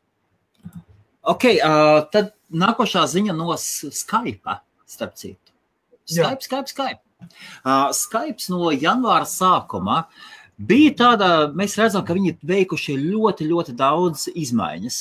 Skype pilnībā dizainu ir izmainījis. Pilnībā. Man patiesībā drausmīgi nepatīk jaunais Skype dizains. Līdz, līdz Microsoft. līdz, Microsoft. līdz aknām. Toties es pateikšu, man ļoti patīk viņu web versija. Skype web, Skype web aplikācija strādā fantastiski labi. Šoreiz ne par to. No janu, kopš janvāra viņi Skype pārbaudīja un testēja. Bija testēšanas režīmā end-to-end encryption. Tas nozīmē, ka izlasīt ziņu var tikai nosūtītājs un saņēmējs. Saņēmējs. Tad tagad tas ir pieejams. Šī funkcija ir pieejama uz, gan uz Windows, gan uz Linux, gan uz, gan uz, uh, gan uz, uh, uz, uz, uz, uz, mak, uz mak produkciju, uz mak produkcijas līnijām, uh, operētāju sistēmā. Jā. Ir ierobežojumi. Tātad aiziet uz, ja jūs lietojat Skype, paiet, aiziet uz savu kontaktu, uzspiediet virsmu un izvēlieties start private conversation, sākt privātu sarunu. Uz doto mirkli ir ierobežojums. Jūs varat veikt vienu privātu sarunu no vienas, no viena konta, no vienas ierīces. Tas ir tāds, tas uz doto mirkli ir tāds, ir tāds ierobežojums. Paskatīsimies, kā viņi to atrisinās. Gan jau, gan jau tas, tiks, tas, tas ir. Bet gadījumā, ja jūs redzat Skype, ka parādās start private conversation, kas tas ir? Tas nozīmē, tas nozīmē, ka to, ka nekas, nesa, ka, ka, tas, ka tas tiek, notiek, notiek kas, kas ir encryption, kas par latviski kodēšana? Kriptēšana. Nu, Kri, jā. Kriptēšana, jā, kriptē, kriptēšana. Un jā. tad ir, ir atslēga, un šī, šī, atslēga, šī atslēga palīdzēs saņēmējam un tikai, tikai, tikai saņēmējam un tikai, un tikai nosūtītājam redzēt to normālā izlasāmā veidā. Tā, tāda lūk versija. Nezinu, vai tas darbojas Ķīnā. Es ļoti šaubos. Kas par vai ne? Jā. Zinot, zinot Skype, Ķīnu un šitas. Un vispār jautājums, kāpēc tas nenotiek visu, kāpēc tas nenotiek visu laiku? Kāpēc tā ir papildus opcija? Kāpēc? Nezinu. Kas par kā tev liekas? Kāpēc, kāpēc Skype tā dara? Tāpēc, ka drošību, viņš ir iela, Microsoft, ie, ie, Microsoft drošību, produkts. Visi jautājumi pie Microsoft. Tas ir Microsoft produkts. Skype. Līdz ar to viņi iestrādā visu un maksimāli adaptē viņu priekš Microsoft vajadzībām. Viņi bīda to projektu, gāž iekšā naudu. Un... Un Microsoft nevar, viņš, viņš neoperēs, viņš neoperēs uh, Skype. Viņš, viņš ne, ne, ne, neieguldīs Skype, netaisīs Skype drošus risinājumus, kas, kas man, liekas, nevis, nevis drošs risinājums. Ka, kas par mans viedoklis? Tu ļoti pareizi pateikti. Skype pieder Microsoftam. Jā. Microsoft ir problēma. Viņi ar Skype viņi netaisīs neko revolucionāru. Viņi netaisīs neko, kas. A viņam tas nav vajadzīgs, tas ir gatavs produkts. Tāpēc, ka viņu, viņu viens no lielākajiem produktiem ir Azure. Jā. Un, ja šis, ja šis tīkls tiek izmests ārā no, no kurienes, kas par? No visurienes. No Āzijas reģiona, nu, tad, tad, tad, tad, tad, tad, tad tam Azūram vispār nekādas jēgas nav. Arī, jā. Jā. Tas ir, tas ir, tas ir Azūra viens no lielākajiem plusiem. Viņi, viņi caur privātajām kompānijām, ja es nekļūdos, es, ja es nekļūdos, es, varu kļūdīties. Tieši, tieši Azūra lielā priekšrocība tāda, ka caur privātajām kompānijām viņiem, caur privātajām kompānijām viņiem ir vienošanās ar Ķīnas valdību par, par serveru izvietošanu Ķīnas teritorijā. Un tāpēc um, Skype, viss, kas tur notiks, būs pieejams visā Ķīnā. Un es nezinu, kas par katru liekas. Šī tā end-to-end encryption darbosies Ķīnā. Grūti pateikt, es neesmu, neesmu tik uh, biezā slānī izglītots saistībā ar šīm lietām. Es nevarētu komentēt. Diplomāts. Diplomāts. Okay. Nu, Reku, reku saka mazliet ātrāk uz, uz Chrome, bet īpaši nejūtam. Ah, super, super, super, super. Jā. mm -hmm. Nu, ko, ejam tālāk? Jā, bez šaubām. Jā. Nu, Lielbritānijas kompānija Shell. Kādreiz Latvijā bija, aizgāja projām. Nebūs.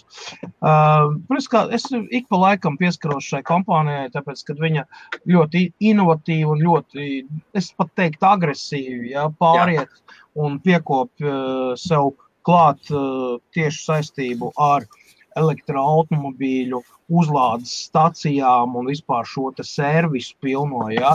Es tagad jums parādīšu mazu video, ja man ir tiesības to darīt. Es tagad jūs redzam, ja tā ir tā, tad re, kur mēs redzam kompānijas Shell ieguldīto 31 miljonu startupā, kurš jau ir kļuvis par realitāti. Ja? Redzi, ja? Piebrauc elektromobīls, ampli saucās šis projekts, kur apakšā ir Shells. Redz, kur piebrauc klāt, baterija tiek noņemta nost. Tas viss ir palielināts. Ja tur ir 25 Jā. sekundes, ja re, kur iet skaits, noņem bateriju nost. jaunu uzlādētu bateriju nāk atpakaļ 44 sekundes. Ja, ieliek iekšā automašīnā. Brauc tālāk. Jā, Super. reka nofiksējās 55 sekundes, 57, viena minūte. Nu, tas jā, returnetur vai jā, tas aiziet prom. Tā ir kā viņi strādā. Tas ir testējās pat reizes šels šito piedāvās. Un reku visu mašīnu tāda komplīta minūte, minūte desmit, redz, kur mēs redzam, jā, čau, recharge, tā izskatās. Jā, Jā, tas ir jau Super, jā. Lielbritānijā jau ir.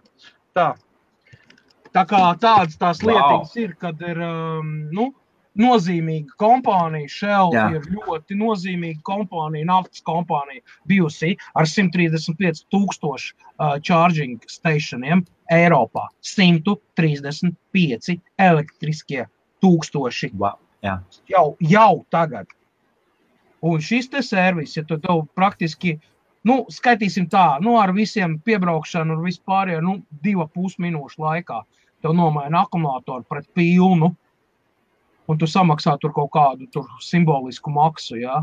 Piemēram, ā, Manchesterā lielākā daļa uzlādes stācijas ir pa brīvu elektromašīnām. Bet tu vari nopirkt kartiņu, reģistrēties, jā, bet tev Jā. jābūt elektromobīlim. Tu maksā septiņas mārciņas mēnesī un uzlādējies jebkurā vietā Lielbritānijā. Visās Vaitrūsēs, un, un, un, un, un Asdas, un vēl kaut kur vienkārši tu pieliec klāt savu kartiņu. Par to to čārģo septiņ, septiņas mārciņas mēnesī. Vienalga, cik tu brauc lādētos. Nu tālūk, vat tehnoloģija, kas iet, kā ir realitāte, jā, draugi mīļie. Un tikmēr, un tikmēr tā tehnoloģijas pasaulē kompānijas neaizmirst, ka vēlas turpināt pelnīt naudu.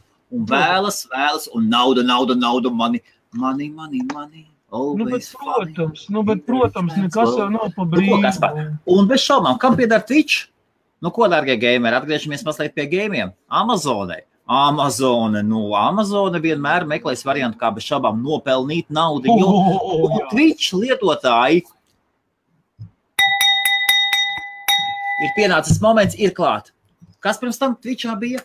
Uh, Twitch Prime. Memberi neredzēja reklāmas, vai ne? Hei!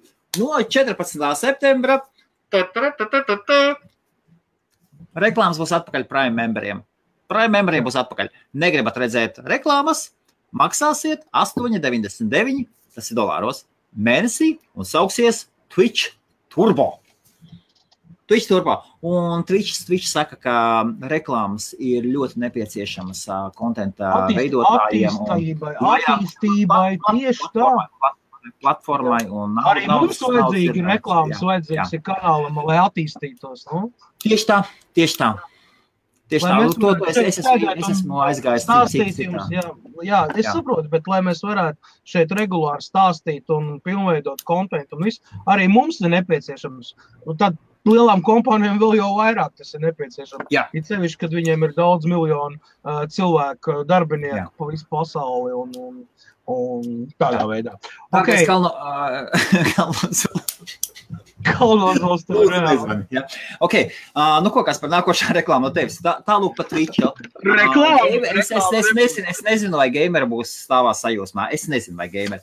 Uh, ja par reklāmu atgriežamies par reklāmu vēlreiz 31. augustā, mūsu pašu pasākums latviešiem Lielbritānijā, Daugos Vanagu namā ir dienas pasākums. Jūs varat ierasties, cikos vēlties. Jū- Durvis atverās pulkstenes desmitos, būs diskusija, paneļi, būs suši, būs suši pusdienas, kuras mums Jolanta sniedz. Ir speed, speed networking ar, ar, ar, ar vizītkartēm. Sagatavojiet vizītkartes. Man atnāca, man manas vizītkartes arī atnāca. Kas par tevi ir vizītkartes gatavs? Protams. Helmutam vizītkartes ir, rekur, tontanām, visi kārtībā. Un, ja gatavoties, un neoficiālais vakars, un individuālās prezentācijas, un tas ir tā, ka uzņēmēji, latviešu uzņēmēji sanāk kopā, būs ne tikai latvieši, būs apmēram trešā daļa būs ne, uh, ne latvieši. Ne latvieši būs uh, vai nu krievu tautības, vai angļu tautības. Es cenšos, cenšos savākt mazliet plašāku Biznesā nav, biznesā nav. Tieši tā, nedrīkst turēties burbulī. Nedrīkst turēties burbulī. Sanāciet kopā. Ir ieejas, ir ieejas maksa, ir 25, 25 mārciņas early birdam, tas ir pirmām 20 biletēm. Man ir cilvēki, tie, kas ir apstiprinājuši 100%, ka būs, un tiem, kuru vārdiem es ticu, tie iekšā. Dārgāka biļete ir 45, tad, kad 20 beigušās, vai ja jūs vēlaties at, at, atbalstīt, tad būs tā dzeltenā krāsā turētājs, beidžika turētājs. Uh, Ja pavisam nav naudas, ja esat Londonā, nekas, nekas traks, es saprotu. Pilnīgi normāla situācija uzņēmējdarbībā, it sevišķi, no, it sevišķi sākumā. Uzrakstiet man privāti, pasakiet, Helmut, vēlos atnākt, nu, vai var dabūt bezmaksas ieeju. Es jums iedošu bezmaksas ieeju.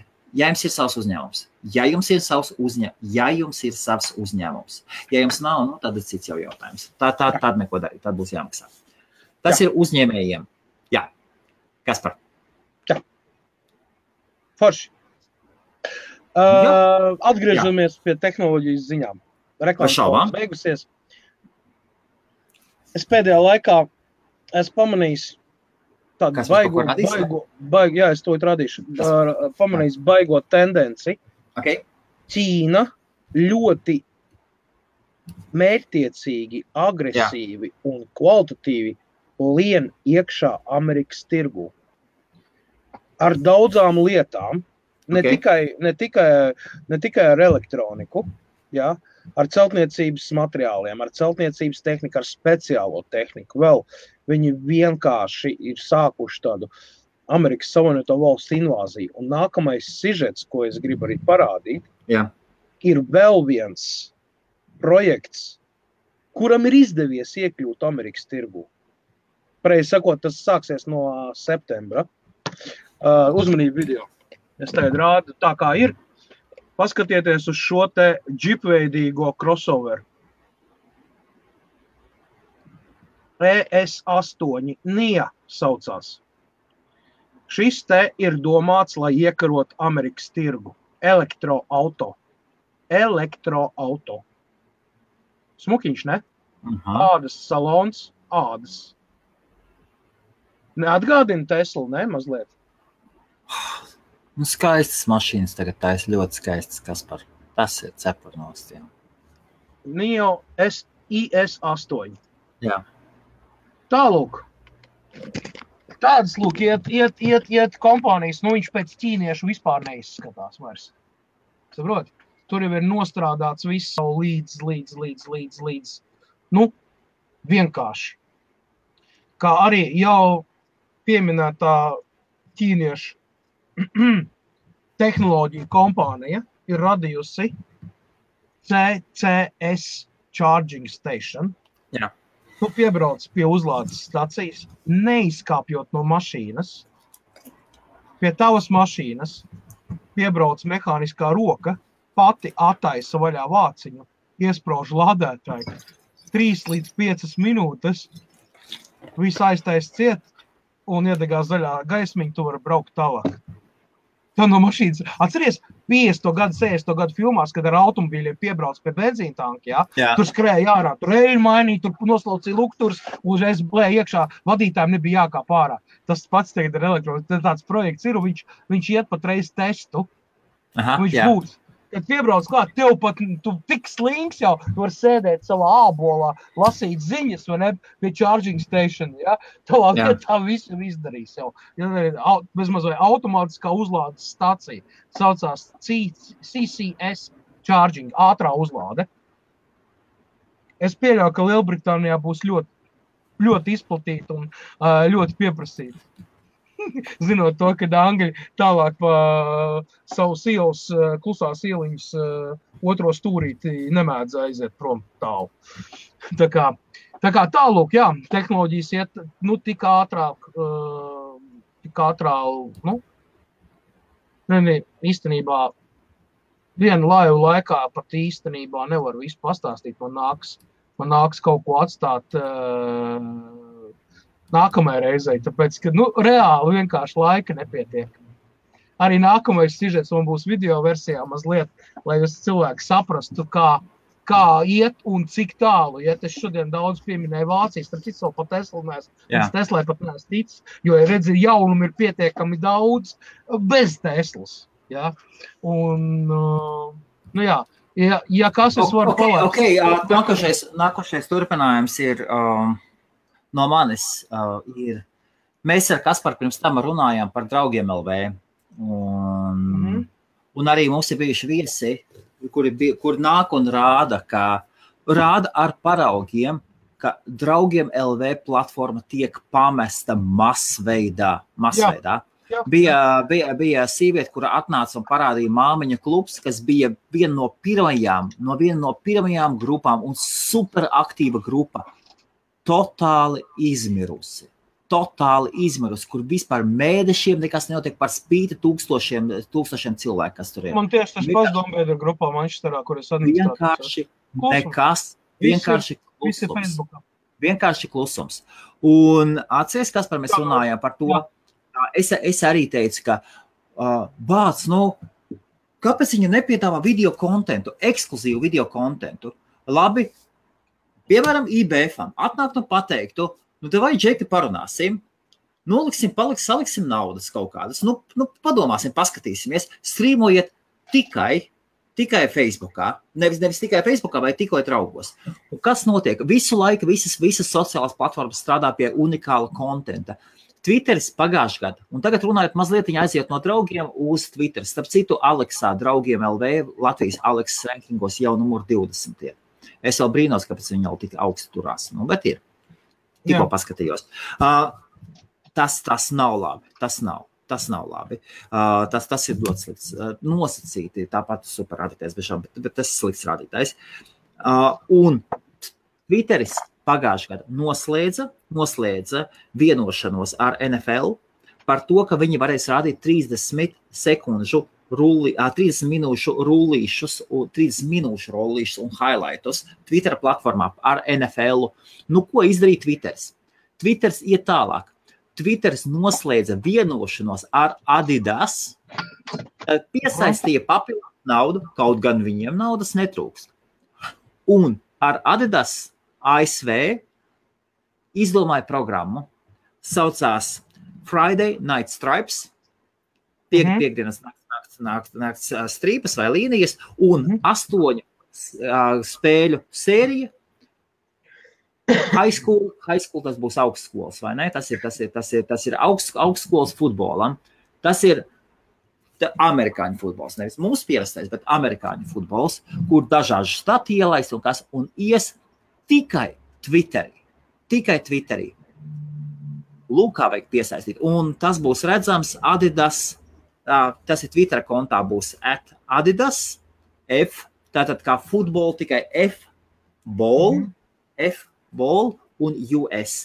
US. Tad tajā kontā būs redzams spēles un varēs skatīties tikai, tikai un vienīgi Twitter. Man liekas, šis gājiens ir kolosāls, ļoti labs. Tāpēc, ka viennozīmīgi pirms tam Twitterim visu laiku ir bijušas problēmas ar, ar, ar, live, ar live streamingu. E, e, mēs esam taisījuši live streamus paralēli tur astoņās platformās. Ar Twitteri vienmēr ir bijušas problēmas. Jā. Tā viņiem frame rates pārāk ātras, tā viņiem kvalitāte pārāk. Tā, viņiem būtiski viņi prasa zemu kvalitāti. Viņi saka, ka jums ir pārāk augsta kvalitāte audio, pārāk augsta kvalitāte tam. Tālāk jums ir pārāk, pārāk liels frame rate, un tu skaties, kāpēc, kad grib... serveris no, noslogot ar video streaming. Šoreiz, un šoreiz, un šoreiz Twitters grib parādīt, nē, mēs arī esam super forša platforma, un mums būs savs kontents, savs saturs, kuru varēs skatīties, kuru varēs skatīties mūsu sociālajās, mūsu sociālajā formā, Twitterī, tas nozīmē, reklāmas ies uz augšu, skatītāji ies uz augšu, Kas par pasaki? Nu, kāpēc draugiem LV nevar īstenot live video? Nu, kas viņiem? Tāpēc, ka Latvijā ļoti daudz kas ir iesūnojis. Un, ja mēs es nesaprotu, draugiem LV, es atceros, vienīgais atceros bija viņam, nu, nav, ir paiz, normāli cilvēki, tie, kas čaļi, kas normāli strādā, tie ir sen aizgājuši prom citās lietās, ne, citos projektos. Uh, draugiem LV, viņš, tas ir izmirstošs produkts, lai cik tas nebūtu sāpīgi. Viņš bija fenomens priekš Latvijas savā laikā. Bet... Ar video var viņu atgriezt atpakaļ. Ar savu video kontekstu. Ar video viņam ir jāpārstrādā ļoti daudz, kas viņam ir ļoti jāpiestrādā pie visā, pie formām, pie, pie satura, pie vēl kaut ko, jo tur nekas nenotiek. Saprot, viņš ir atlaists novārtā. Bet nekas uztaisa update. savu studiju. Atcerieties, kā YouTube iesāka. YouTube uztaisīja savu studiju labākiem YouTuberiem. Viņi skatījās, cik tev bija subscriberi vai kas, un tad tu varēji iet uz YouTube kontentu. Tu aizgāji, aizgāji uz, uz YouTube centru. Tu varēji rezervēt savu vietu, un studija tev iedeva studiju, kur tu varēji taisīt savu kontentu priekš YouTube. Tev tur bija viss, kas bija nepieciešams. Vajadzēja tikai tavu kreativitāti. Kolosāli, kolosāli. Un tik daudz konta piesaistīt. Un cī, pasaulē notiek cīņa par saturu. Un draugiem LV joprojām šodien, 22. jūlijā, 18. gadā, nav live video. Tas ir normāli. Vispār ir 22. augusts. Helmut. 20, es atvainojos, 22. augustā. Jā. Tas ir totāli nepieņemami. Aiziet, paskatieties, Vkontakte, Adnaklasniki, visur. Visur ir. Pašās kreisākajās parād, ir totāli kreisas jaunas, jaunas platformas, kur, kur, kuras tikko parādās no nulles. Viņiem jau ir live streamings. Jau ir live streamings. Visur. Draugiem LV. Nav nekā. Pom, porom, pom, porom, porom, porom. Um, Nu ko, gaidīsim? Es gaidīšu. tur vairs nav ko gaidīt. Tā. Mēs šodien, šodien mums ir ziņas, es saku, man tāds aizdoms, ka es līdz Teslai nemaz netikšu. Vēl 23 minūtes. Jā, es saprotu, vai tad uh, mērkaķa ātrumos. Jā. Ejam pie nākošā. Vācijas startups. Mēs atkal runājam par Vāciju. Vācijas startups Sonomotors ir laidis. Lūdzu, varat apskatīties automobīli. Baigi atgādina smartu, ne? Viņš aizstās smartu. Viena būtiska atšķirība šim automobīlim. Viņš Ei. ir no visām pusēm ir ar saules baterijām, kas. Jā. viņam uh, gaišā dienas laikā nodrošina 30 km bez uzlādes. Tikai no saules baterijām. Viņam ir arī akumulators. Ar akumulatoru kopā viņš var nobraukt 250 km. Bet ir viens bet. Bateriju tu nevari iegūt savā īpašumā. Jā. Tu, tu, tu viņu īrē tieši tāpatās kā Renault Zoe. Ja? Ikmēneša maksājums, tāda simboliska naudiņa kaut kāda, bet šī baterija, mašīna ir tava, bet baterija nē. Ja? Un, un saucās, saucās šis brīnums, uh, saucās Sion, S-I-O-N. Jā. Un viņš ir nopērkams būs no 12 līdz 16 tūkstoši eiro. Aiham, Aiksam. Es, es nezinu, kas tas ir. Nezinu, Kā tev pa- paskaidro, kas ir aiksam? Es, nezinu, dzirdēts ir, bet nezinu par ko. Nu, Jā. varbūt ir. Jā. Jā, bet tas ir tas uh, startups, kurš ieraudzīja dienas gaismu un ir atbalstīts, un viss viņam ir pār ar kaut kādu polikarbonātu, viņam ir pārklājums, ja, lai tos elementus nevarētu ne saskrāpēt, ne sabojāt. Un te divi blogeri, kas testēja viņu, jā, Jā. Teica, ka sajūtas ir superīgas. Ja? Tavā priekšā izņem ārā mašīnas akumulātoru. Ja? Vienkārši izņem ārā, viņš ir izņemams. Ja? Ja tu bez akumulātora iekāp iekšā un brauc. Normāli, ne? Nekas nav jāuzpildās, neko. 30 km dienā. Paskatīsimies vidēji. Nu, pieņemsim, tur aiznest bērnus, bērnu dārzu, aizbraukt līdz shopping centram un atpakaļ. Es stipri šaubos, vai jums salasīsies 30 km. Vai ne, Helmut? Nu, jā. Tā kā principā, principā ļoti pat labs mopedu autolīzings, viņš arī nāk elektro. Jā. Nu, skaidrs, jā. Nu, varbūt, jā. Tikai neaizmirst atpakaļ mikrofonu, Helmut, ieslēgt, ja grib runāt. Jā, man, man te aiz, man te aiz loga ņemās. Dzirdēju, Jā, jā, jā, jā, sākās. jā, jā. Vakars sākās draudzīgā Lielbritānijas pasaulē. Jā, nu, davai. Nu, ko, uh, ok, uh, tā tad uh, nākošā 4. augustā vecāka ziņa. Ja jūs gadījumā skatījāties vai neskatījāties, ir vasaras brīvdienas, varbūt daudz palaida garām. Karakas, Venecuēla. Problēmas bija. Uh, tad valsts, kura bieži, kuru bieži pieminēs, starp citu, Dashčeki, ļoti bieži pieminēs. Mēs, es, mēs šādi pieminam, mēs šādi pieminam, uh, runājot par ekonomiku kā vienu no bagātākā, ja ne bagātākā valsts uh, Dienvidamerikā attiecībā par naftu, ja es nekļūdos. Jā, Un, um, un nākošais, uh, visnabadzīgākā valsts arī Dienvidamerikā un vispār tajā viena no līderiem pasaulē, ar vienu no līderiem pasaulē, ar vislielāko uh, crime level. Tur bez šaubām ir tāda lieta. Nu, ko?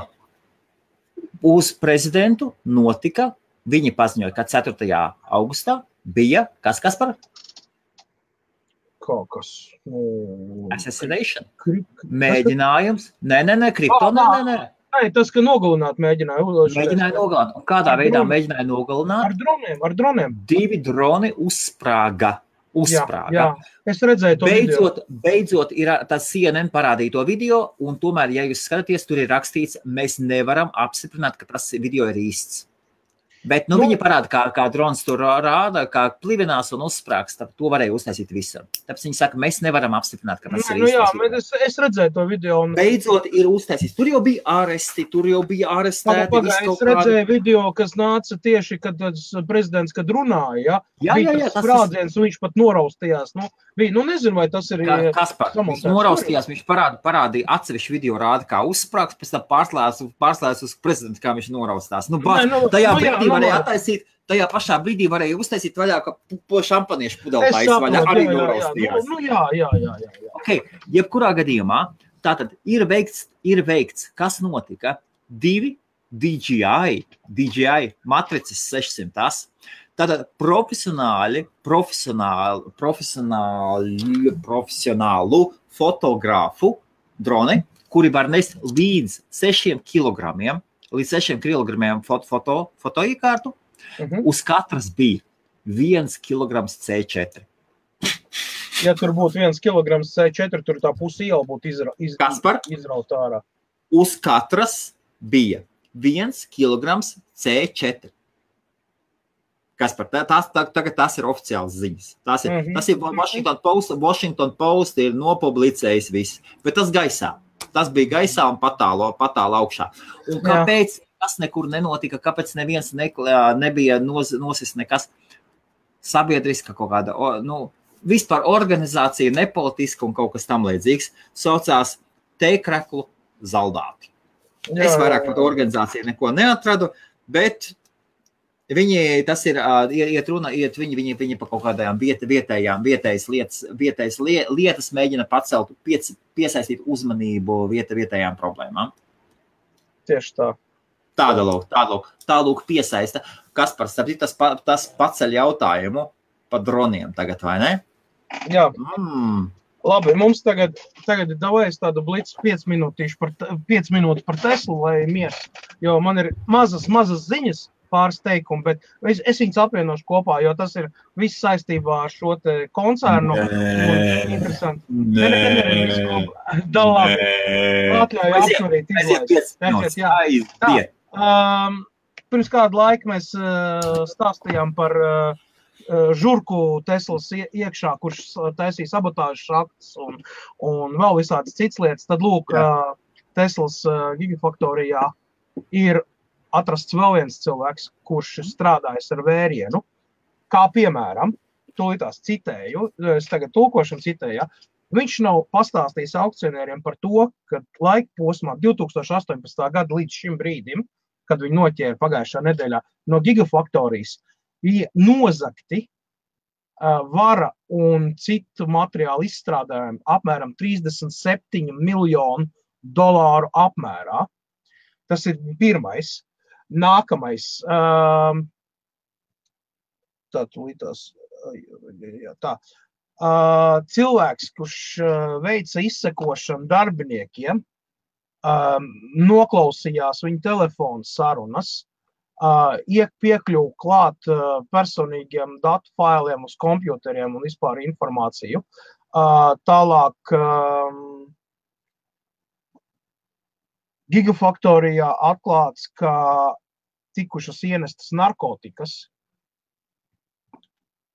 Šajā sakarā vispār es biju šokā par šo visu. Ja?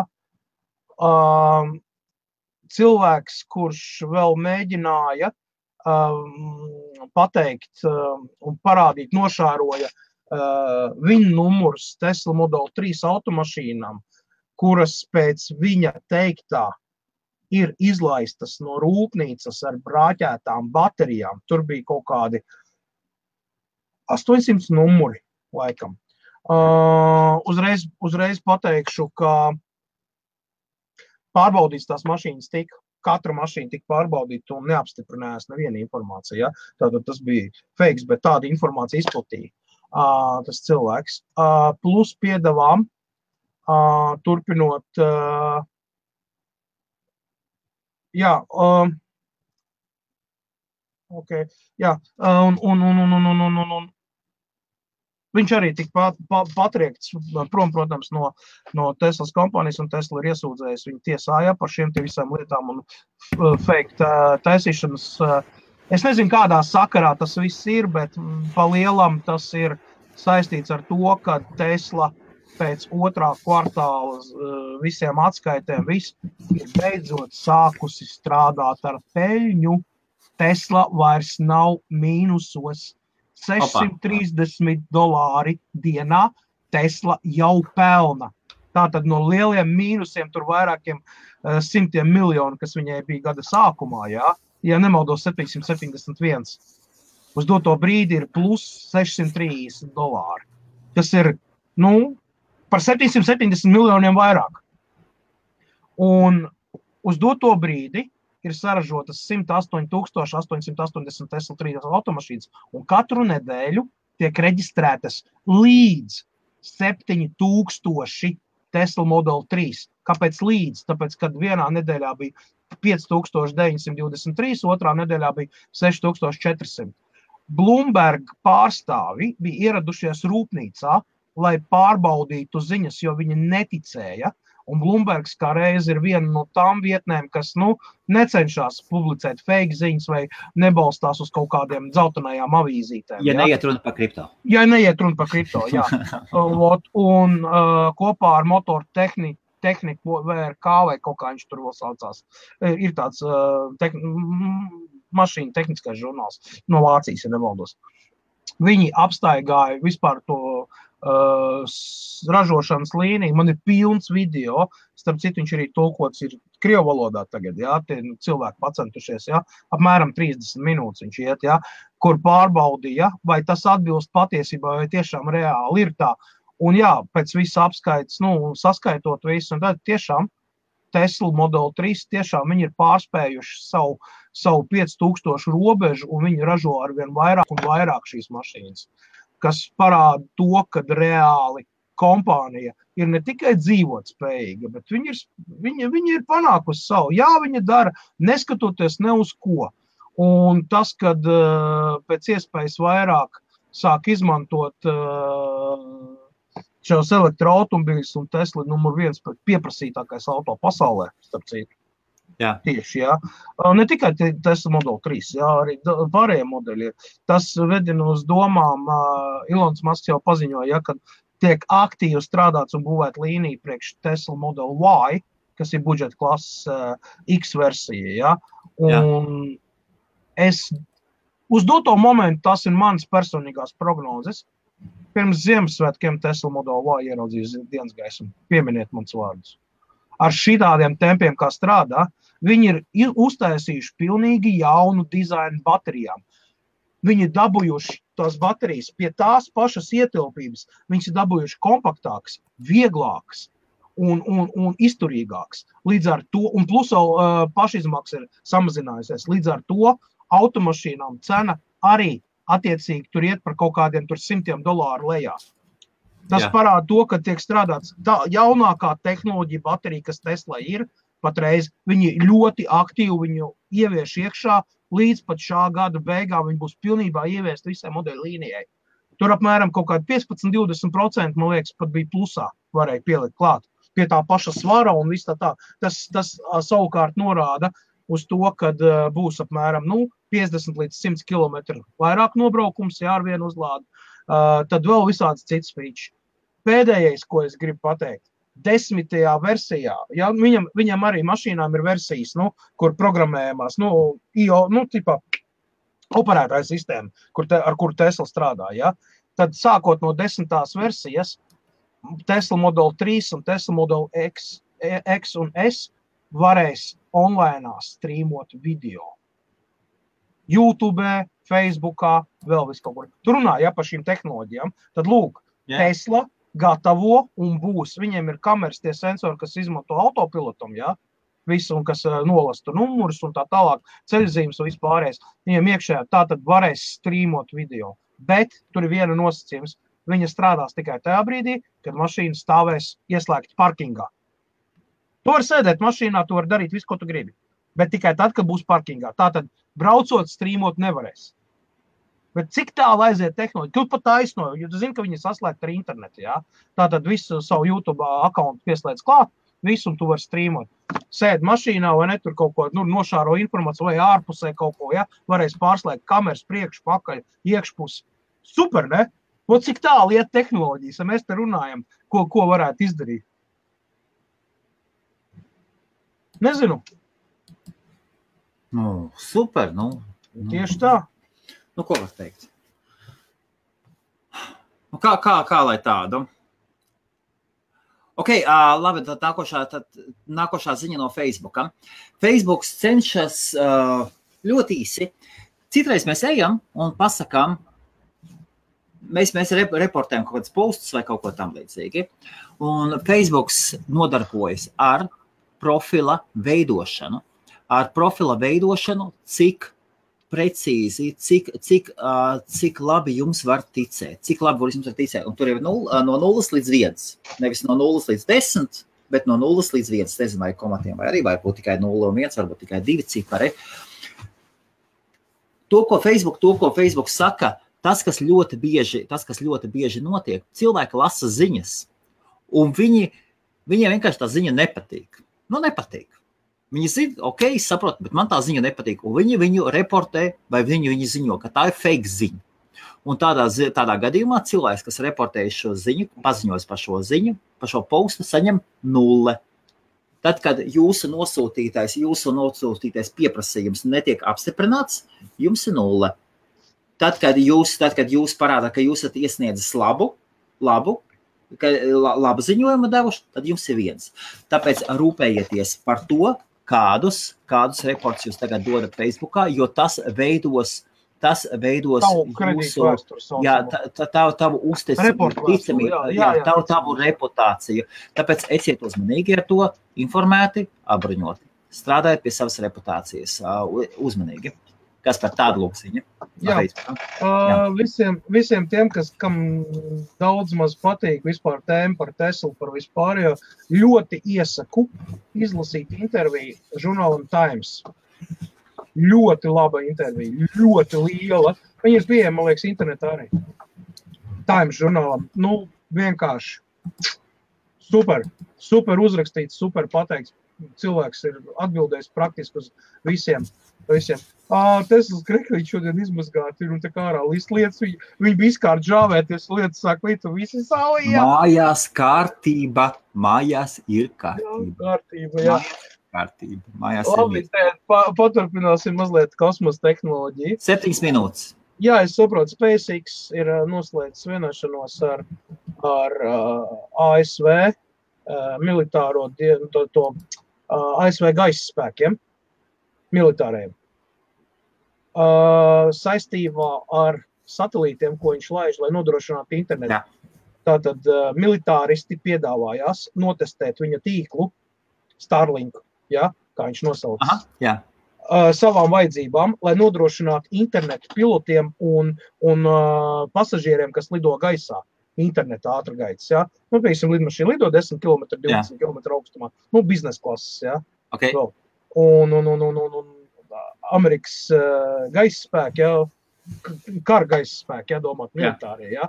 Tātad testēs to, ko Ilons Masks gribēja pats testēt, tagad pieteicās, vai mēs notestēsim. Viņam sadarbības līgums ir baigi interesants.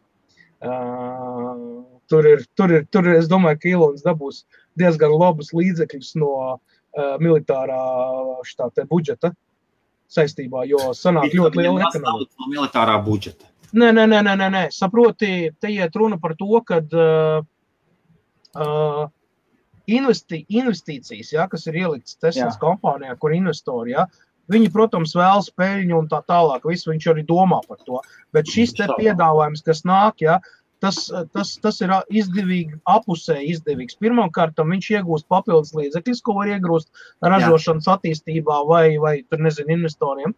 Otrām kārtām uh, tiek pilnveidota tā tehnoloģija, ko viņš no, grib nodrošināt ar internetu. Savukārt no ASV valdības puses ir arī kolosālākā ekonomija, no jau nav jātaisa savs projekts. Jo arī militārais budžets, lai cik vareni nebūtu Amerikas Savienotās valsts, arī viņiem ir limits. Jā, Jā kas par, un tad jautājums, un tālāk pieslēgties datoriem, izmētātiem pa visu kosmosu, cik grūti ir? Nu jā. Kas par? Ja mēs runājam, es redzu tavu smaidu, tu saproti, ko es runāju, ja? Mm Nu, ko, labi, īsa ziņa, īsa ziņa no Google. Google izrādās strādā pie eksperimentālas podkāstu aplikācijas, kas saucās Shortwave. Shortwave. Shortwave. Jā. Jā nesaistīta ne ar ko. Ne ar ko. Bet uh, uzdevums ir atrast, atrast, atrast streamus un audio versijā un klausīties. Un, jā. un runājot par audio piemetīšu klāt, ka bija ļoti interesants blogposts, ka tagad podkāstu ir iespējams saspiest un uzlikt uz. Atcerieties, kas par senāk bija tāds diski, diskatīts. Vienā, me, vienā megabaitā.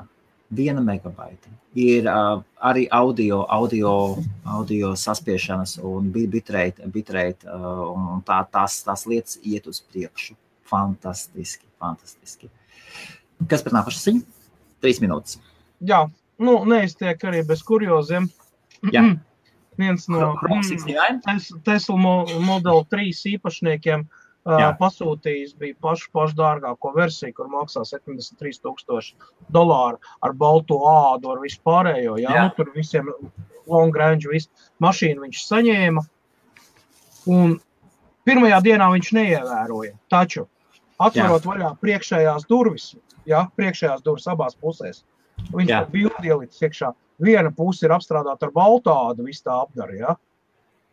Pas, vadītāja puse, pasažieru puse ir melna. Tas uh, rūpnīcā kļūdas pēc ir uzlikuši nevis balto ādas apdaru, bet melno ādas apdaru uz nu, uh, pasažieru pusē priekšējā. Yeah. Nu, tāds misēklis sanācis. Ja? Un viņš, viņš vienkārši bija Twitterī sašuļs. Viņš saka, es samaksāju 73,000, lai dabūtu Rainbow uh, Tesla 3. Ja? Uh -huh. Nu, cik yeah. krāsaino, ja? Viņš pasūtīja balto salonu. Un, un, un uz ko Ilons Masks um, atvainojās un, un nokārtoju šo jautājumu ļoti ātri. Jā, nu, Amerikā tas ātri darās, ceļš, ja tas nu, nu, tiešām tā ir kļūda. Un tūlīt tās parādījās vēl divi džeki. Viņš saka, es tikko pārdzinu savu Tesla Model 3 no jūsu veikala līdz savām mājām. Pa ceļam uznāca krusta lietus gāze. Es atbraucu uz mājām un konstatēju, ka man nav aizmugurējis bumpers krustu nosita nost aizmugurē. Jā. jā, es Teslu ne tikai slavēju, es arī norādu uz dažām kļūdām. Jā, uh, jā ražošanas defekta dēļ, jā, divi gadījumi, ka bumpers nokrīt. Tesla momentāli, momentāli salīdzināja viņa numurus un vis, visai partijai tika pārbaudīts, vai pārējām arī nav. Nu, gadās tehnoloģiskas kļūdas, it sevišķi tad, ja rūpnīca strādā 24, 7, ja, un tur arī ir cilvēciskais faktors. Ja. Varbūt sabotāžas akts, varbūt vēl kaut kā. Bet tādi gadījumi ir tādi komiski, smieklīgi. Ja. Cilvēks brauc mājās no autosalona ar jauno mašīnu, atbrauc, iebrauc sētā, opā, aizmugurē bumperi nav. uh, nu, nu, ko, uh, tie, kas reklamējas Facebookā, Facebook plāno noņemt. Jūs zināt, ka jūs liekat iekšā reklāmas. Facebook piedāvā kategorijas, kur reklamēties. Facebook ņems ārā 5000, 5000, apmēram 5000 target, uh, target kategorijas. 5000. Tur ir uh, Native American, Islāma culture un tādas lietas. 5000 visdažādākās. Cīnās, cīnās ar kategorijām, kuras es biežāk izmanto. Tīkli, konti, kas, tā, kas taisa lapas, grupas, kuras strādā ar, ar Facebook reklāmu un tādām lietām, lai nosvērtu savā pusē. Starp citu, tikko tika vesels tīkls nonesis lejā. Vēlreiz tika nonesis lejā, un patiesībā, ja mēs skatāmies, katru reizi šie tīkli uzbrūk Trumpam Kas par vēlreiz? Jā. Es paskatījos, es iegāju dziļāk, varat Facebook blogā paskatīties. Es paskatījos, tur ir uzbrukums Trumpam. Tur bija, tur bija rādīts, kā Putins ar Merkelu saraukojas. Tur tāds bildīts, un tu, uzbrukums Trumpam, Un, un tur tur islamisti, islamisti par, par islamistiem, tur bija kaut kādas tādas bildītas un tādas. Facebook totāli saprot, mēs esam Amerikas kompānija, izliek Amerikas karogu un no, ir novelcis līnija. Viņa nav un nebūs globāla kompānija, un viņa nav un nepārstāvēs globālas intereses. Kas par pēdējā ziņa no tevis? Es pat īsti nezinu, ar ko okay, nobeigt. Tad es, tad, jā, ja tu nezini, nobeigt, tad tev... Uh, nobeigt, nobeigt varētu ar, ar, ar tādu ziņu, kad uh,